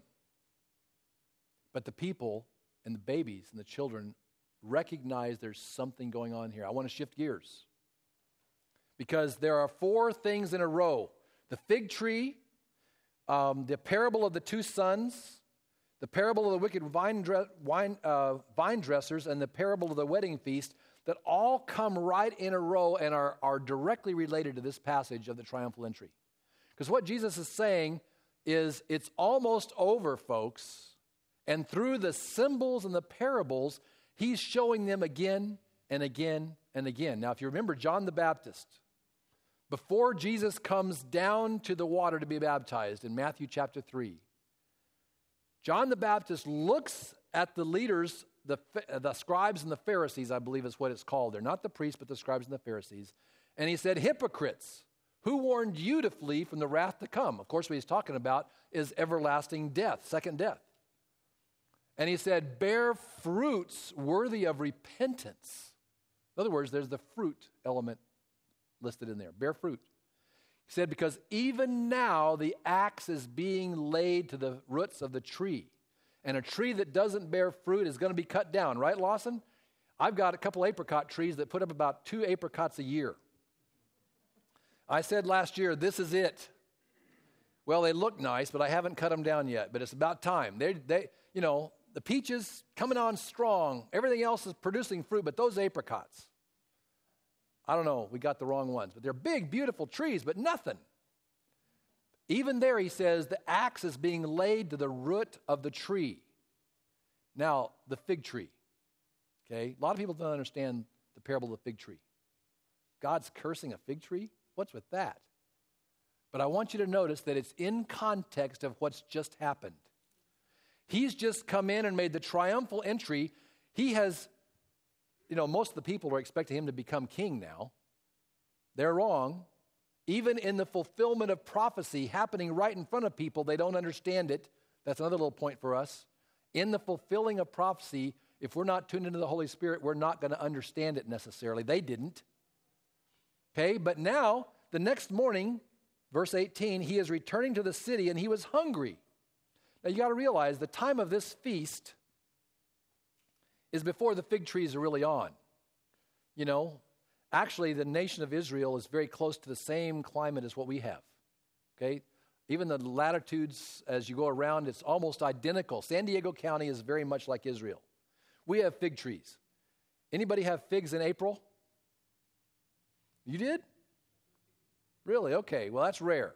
My figs have just come on, just now. The leaves are on, but see, a fig tree is unique because the little fig pops up first, and then a leaf comes to cover that little fig, and the fig grows. So usually the fruit comes first and then the leaf. Well, in this case, he sees a fig tree by the road, and he came to it and found nothing on it but leaves. Anything wrong with leaves? Oh, they look nice, they protect the fruit but he sees nothing on there. In other words, the leaves being there should indicate that there's some fruit. There's not. So Jesus does something that puzzles people. He basically curses this tree that he had made by his creative power. Don't lose that. Something that he had made, he now curses.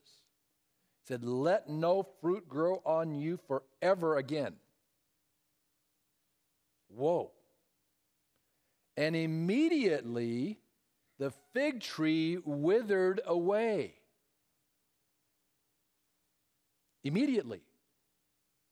Now here's what here's what he's illustrating that the tree is representative of the Jewish system that has been the one that's supposed to call him forward. He, pres- he made it, he set that system in place, but he's about to bring it to a conclusion and he's just showing the people that something he created, which is the fig tree, which is not producing fruit, he says, that's it.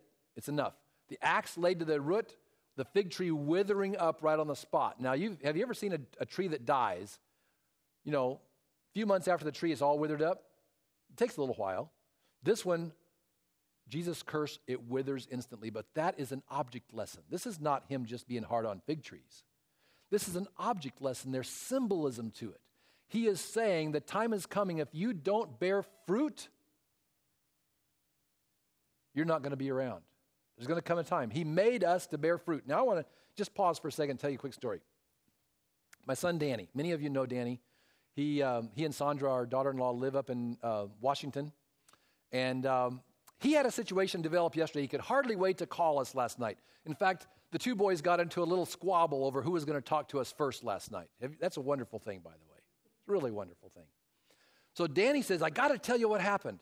He said, I needed to have uh, the phone system and the internet system worked on here at the house because there was a problem, it was upstairs, and needed to be downstairs.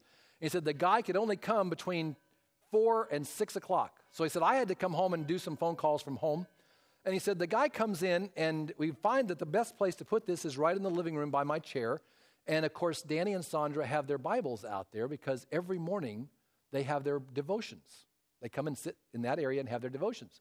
So this young guy, turns out he's a year older than Danny, okay, his age. And there, he, he looks down, he said, Hey, are you a Christian? Danny said, Well, yeah. What makes you ask? He said, I see Bibles everywhere. Okay. So they start talking, and he said, Well, you know, where do you go to church? And so Danny's starting to think, okay, what am I going to say? Because he's been he's right in between churches right now. He said, Well, I go to a church in Canada, uh, right across the border, called White. It's the White Rock Seventh Day Adventist Church. He said the guy's eyes got about twice the size they ordinarily had. He said, You're kidding. He said, I used to be a Seventh Day Adventist. And immediately, all the things start to pop in. You know, you can imagine being in that situation. Danny's thinking, divine appointment. What's, what's happening here? And he starts talking. He said, But I fell away from it, and I've been gone forever. And then I married a girl, and she's a member of another denomination. And he said, I've been going to church there. But he said, You know what's really crazy? He said, I went to camp meeting, an Auburn camp meeting, when I was a kid. And it turns out Danny and this kid were at Auburn camp meeting at the same time because we lived there too at that time. What are the chances? Okay, 30 years later. And he says, I remember the corn dogs, you know. And he, and he starts talking about all of his memories of being an, a kid as an Adventist, but of course he didn't really fully comprehend. He said, But you know what? He said, and he's, so Danny, everything's dropped. Forget the telephone installation. They're in full dialogue. And he says, But the one thing, he said, I can't eat pork. I just can't bring myself to eat pork. I'm not an Adventist anymore. I can't bring myself to eat pork. And he goes on, and the guy says, Well, yeah, my pastor of this church says, Well, he showed me the Peter story. And Danny said, Well, you want me to show you what that really means? So Danny opened the Bible right there and explained Acts chapter 16 or chapter 11. What is it? Anyway, is it 10? Okay, Acts chapter 10. And all of a sudden, it's like, Oh, that's what that's saying. That's not saying all meat is clean. And so they start talking and he, uh, he wants to know about this. And but before you know it, they've had major Bible studies on all different topics. And Danny goes up and has, he just happened to have a stay alive set of lessons that I had sent him for another purpose. He brings one out and lays it, he has to go take a phone call. He lays it out for the guy and he says, Hey, do you have a card? I'd like to call you and ask you some questions further about this. You know, I said, Okay, talk about having the fruit laid right in front of you. You know, um, and God is wanting us to bear fruit to our existence. That's what the deal is with the fig tree. All right, I got to quickly move on. There, the authority is awesome. The parable of the two sons, but I want to get to the parable of the wicked vine dressers. Okay, all of these are in a row right after uh, the triumphal entry. Jesus is saying judgment is about to come on you guys, and you don't even realize it. The vine dressers, the story is very, you know, the, the guy that owns the vineyard leases it out to the guys. He sends the servants. They kill the servants. They kill the son. Of course, the servants are the prophets. The son is Jesus Christ. And then he comes and wipes them out. Okay? I want you to realize that. We don't, sometimes we think of a God of love. He would never judge. Oh, no. Look at this parable. He says, I'm going to come and destroy those wicked uh, lessees, if you will call it that. He's saying there's a judgment coming here. So uh, I think sometime when we uh, read this uh, parable or this part of Jesus' life, we don't really realize that Jesus is actually talking about that 70 years prophet- prophecy. The 490 years was almost over. Over. That's right. About to kill Jesus, and Jesus is making it very plain. You are about to be rejected if you continue like this. Yeah. He gave all these parables to show that. But somehow the Jewish people just didn't want to get it.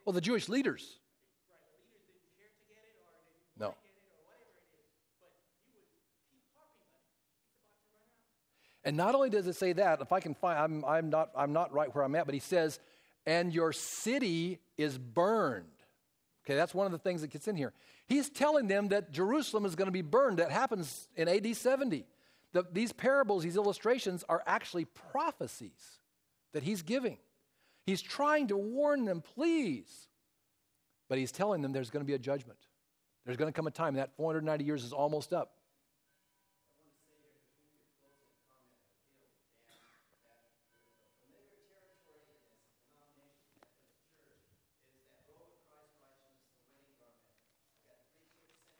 Okay.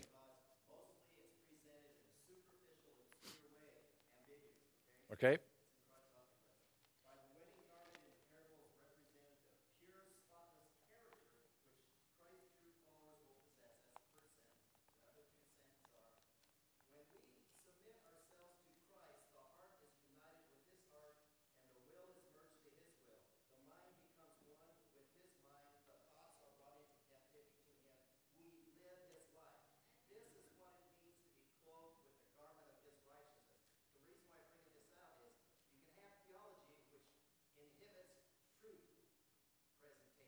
Life.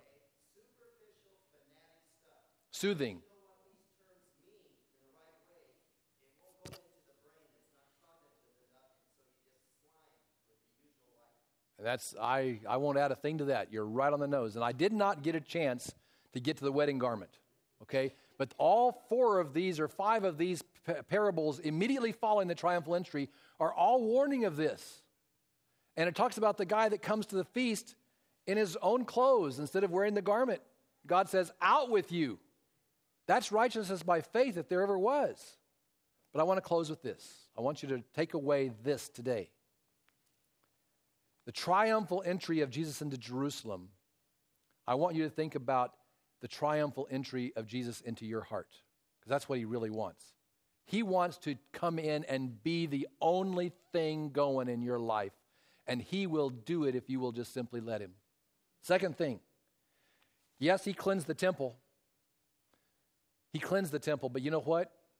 Later in the New Testament, it says, Your body is the temple of the living God. And he wants to cleanse your body temple of all sin.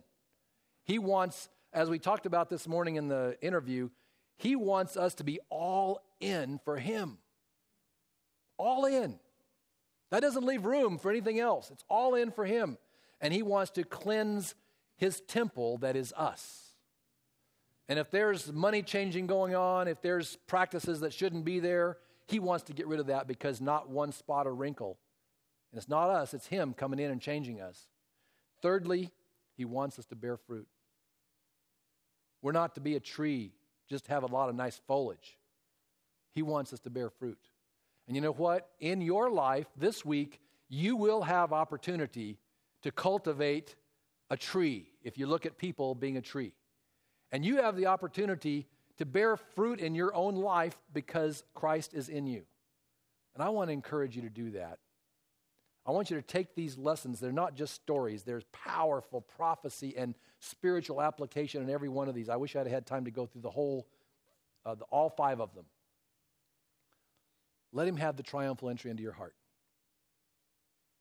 You know, let Him cleanse your soul temple. He'll do it. Won't be harsh, it'll be direct. And then bear fruit for Him. That's what He wants us to do. That's why we exist today. And that's my prayer for each of us. Let's pray. Holy God in heaven, we've read Matthew before. We cursorily run through it and we see a nice story and we love Jesus and all these things, but deep in these scriptures, there is powerful prophecy and truth and an understanding of the deep character of our God, the character that loves us and brought all the resources of the universe to bear to save us from this cancer of sin. And I pray that today you would make a triumphal entry into every one of our hearts. Lord, right now it's my prayer that everybody here would say, Lord, come in again into my heart. Own it completely. And while you're at it, cleanse the temple that my body represents and my mind represents. And Lord, let me bear fruit. That's my prayer for each one of us. In Jesus' name, amen.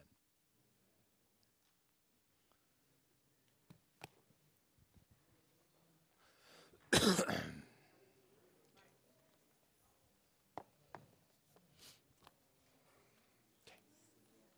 got it in. I said, I got that in. How you I can imagine doing? that the first Polish Christian was cut in four pieces for saying the king was doing adultery. But that, Oh, I just uh, went online Snopes. because I don't like um, what I call triumphal denominationalism, which hits every church. But that report that we had about revising was on About the, what? uh, the, the thing that was Oh, talking yeah, about yeah. this morning. real news right now is the website where that's posted. And they have also posted on that website President Obama stripped Texas of statehood and President Obama banned the possession of Confederate flags. That was also reported on There's a Real Thing. And the guy says that's what they call an e-rumor. Yeah, yeah. I went on as Oh, soon as he brought it in and showed it to me. I, my initial reaction was, "I'm going to check Snopes." So I went on. Check. I couldn't find anything under the name of that, but I questioned that too. I typed in, um, what did I type? Revise. I typed in, uh, did Pope Francis say he's going to revise the Ten Commandments? Yeah. But those who know the inside of the Catholic Church, he doesn't have the power to do that unless he were to come on and speak Yeah. ex cathedra. Yeah. And otherwise, he has this as an opinion Yeah. like everybody else. I was nervous about that when I saw it. Well, it fits into the narrative that the, the Catholic Church is totally messed up. But um, and it's a nice, easy fruit to go for. But I just, in the interest Well, of I'm, clarity, I'm glad you checked that because I checked. I sat right over here when he gave it to me first, and I said, "Let me check that." And it didn't show up. I said, "Well, it's not saying it's phony, No, he but gave if a it's sermon in Ecuador, but he says that people around the world want me to revise the Ten Commandments to allow the oh, gay thing. oh, he said they this. want him to do that." Yeah, that's that was the full sentence. But just like that interview with Donald Trump that they had, where the girl said, uh, "What are you going to do about this in the Second Amendment?" and she put in a false pause on the election because the electronics is now playing into this. Yeah, so yeah. that people look like they had no answer, Yeah, but they actually yeah. did have an answer. See, I, I, I, I, it was not corroborated well enough for me to have presented it. I can guarantee you that. yeah, I understand that, but I and, just thank, and thank you for pointing it I out. I know that you're a thorough media guy. I am. and That you'd understand these. I understand it exactly, and I'm, I, I don't think that that is healthy at this point unless it is prominent and everybody's looking at it. You know, but I, I was a little uncomfortable with that You too. know, anyway, you know, I understand Ellen, Ellen White says, and but you know that I was telling somebody. Have you ever heard of a guy called Guy Fawkes? 1637. Every year. Oh, yes, yes, England, yes, yes, they yes, burn yes. him in effigy every year and Yeah. have a big party. Guy Fawkes was a Catholic. Was He was a Jesuit. Yeah, I know, I know what it was. whatever organization he was packing gunpowder to blow to up blow the parliament. king, the parliament. Not yeah. just the parliament, the Church of England, Yeah. the king, everybody who had just tried to kill every Catholic since 1588. So after that failure, anything Catholic was going to undermine the king. And we've inherited that in this country because there, there was a war for 100 years from Oh, yeah. 1545 to 1650 when um, the great, uh, what's his name? The Yeah. guy took over in 1650, the great Yeah. Puritan leader yeah. that war culminated in the whole attitude that you can't trust Catholics. Yeah. No, I, I don't want to get into the theology, but uh, We'll have to talk some more about that Yeah, we'll because talk I have. it again. I know you the- got stuff yeah, to- we will talk. I want to talk about that specific thing. We'll Guy talk. Fawkes. Yeah, and and more, and more. How are you? How are you? Good to see you. Happy Sabbath to you. Are you going to get moved? Yes, I am. When? Well, we're in the process right now. We tore the floors up on Thursday, and we've got all the stuff happening in the next two weeks. and so by the by the end of the month, for sure, I'll be in the new spot, and you'll be able to stop by and see me. Yeah.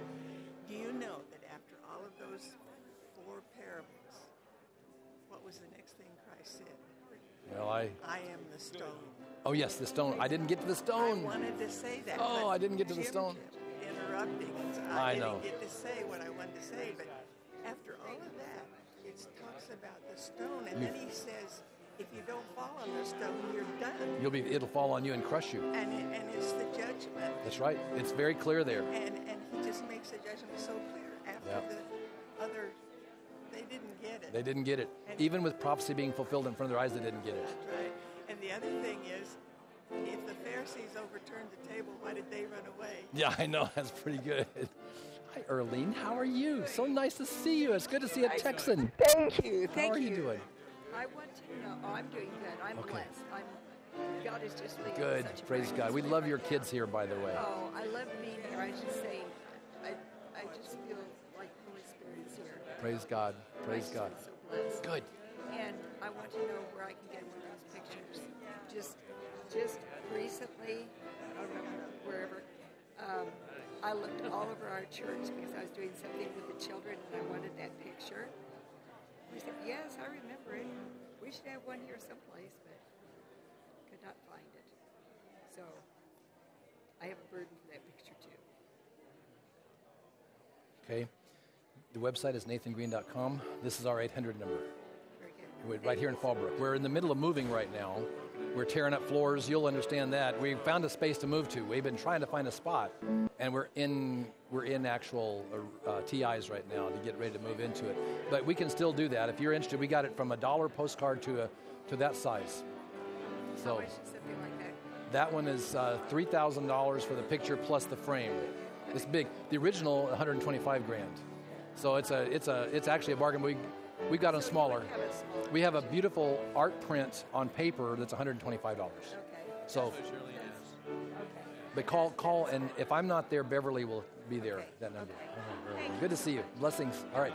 You know my brother Rob, Yes, and well, you, well, you'll be interested. Let me give you a quick update. Patrick is now um, he's a supervisor in a big um, anesthesia group Is out of Dallas, really? and doing really well. Scott has, has been one of the first two people in Texas to get certified as a CRNA pain specialist. So he's now certified to do the injections of the facet joints and all the specialized pain stuff. He's just signed a contract to do to. He's in, he's actually in um, East Texas in uh, what's the town there in East Texas? Why am I blanking? The big one, Tyler. He's in Tyler, but he's just signed a contract for Clifton, which is just south of, of uh, Keene. He's going to be their pain In Clifton. in Clifton, and all the medical doctors are saying, "Praise God, we've got somebody who can do this instead of having to refer their patients someplace else." So he's one of the very first ones to do a, as a CRNA, be able to do injections. And Rob, Rob is uh, his business is just incredible in nursing. All three of those guys were your students, and they're doing very, very well. I know. I know.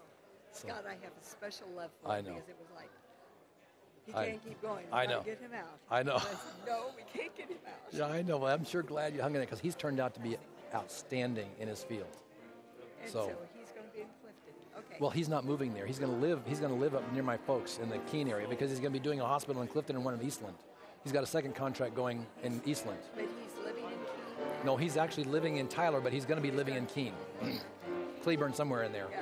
Okay. Good to see you. Nice to I got to go. I'm interviewing second service. God Okay. Bless. Thank hey there, honey.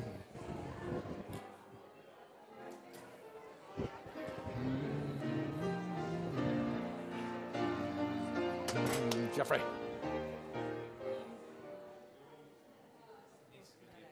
Good. We need prayer. Mm-hmm. Okay, one.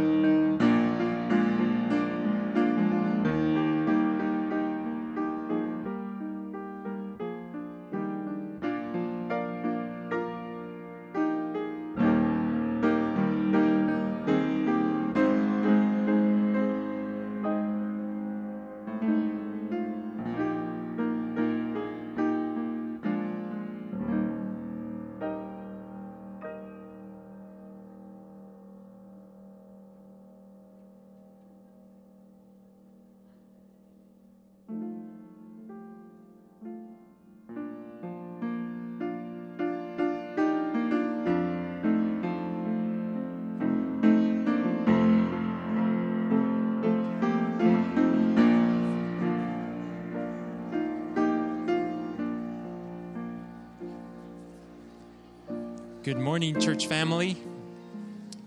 At this moment, I would like to invite you to stand as we sing our introit, The Glory of the Lord.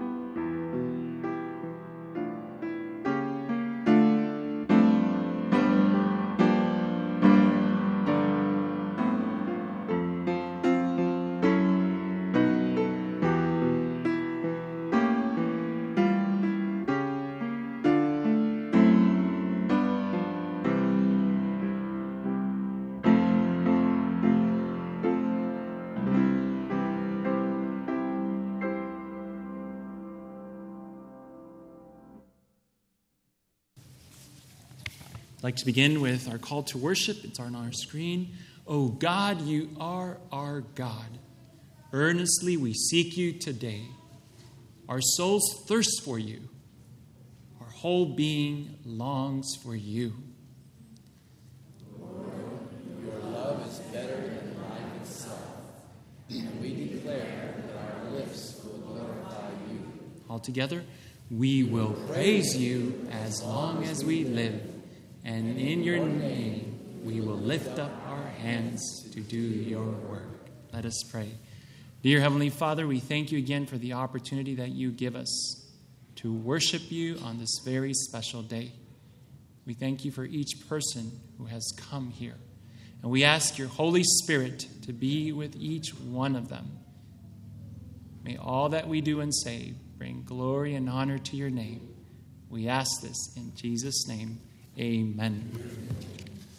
This moment, I'd like to invite Annalise Kuninobu to come, and she will be leading us with our praise time this morning. Good morning, church family. Happy Sabbath. Happy Sabbath. Um, right now, we're going to begin singing, and our first hymn of praise is going to be There's Sunshine in My Soul Today, hymn number 490. And I'd like to invite everybody I've asked to come up and join me as we sing.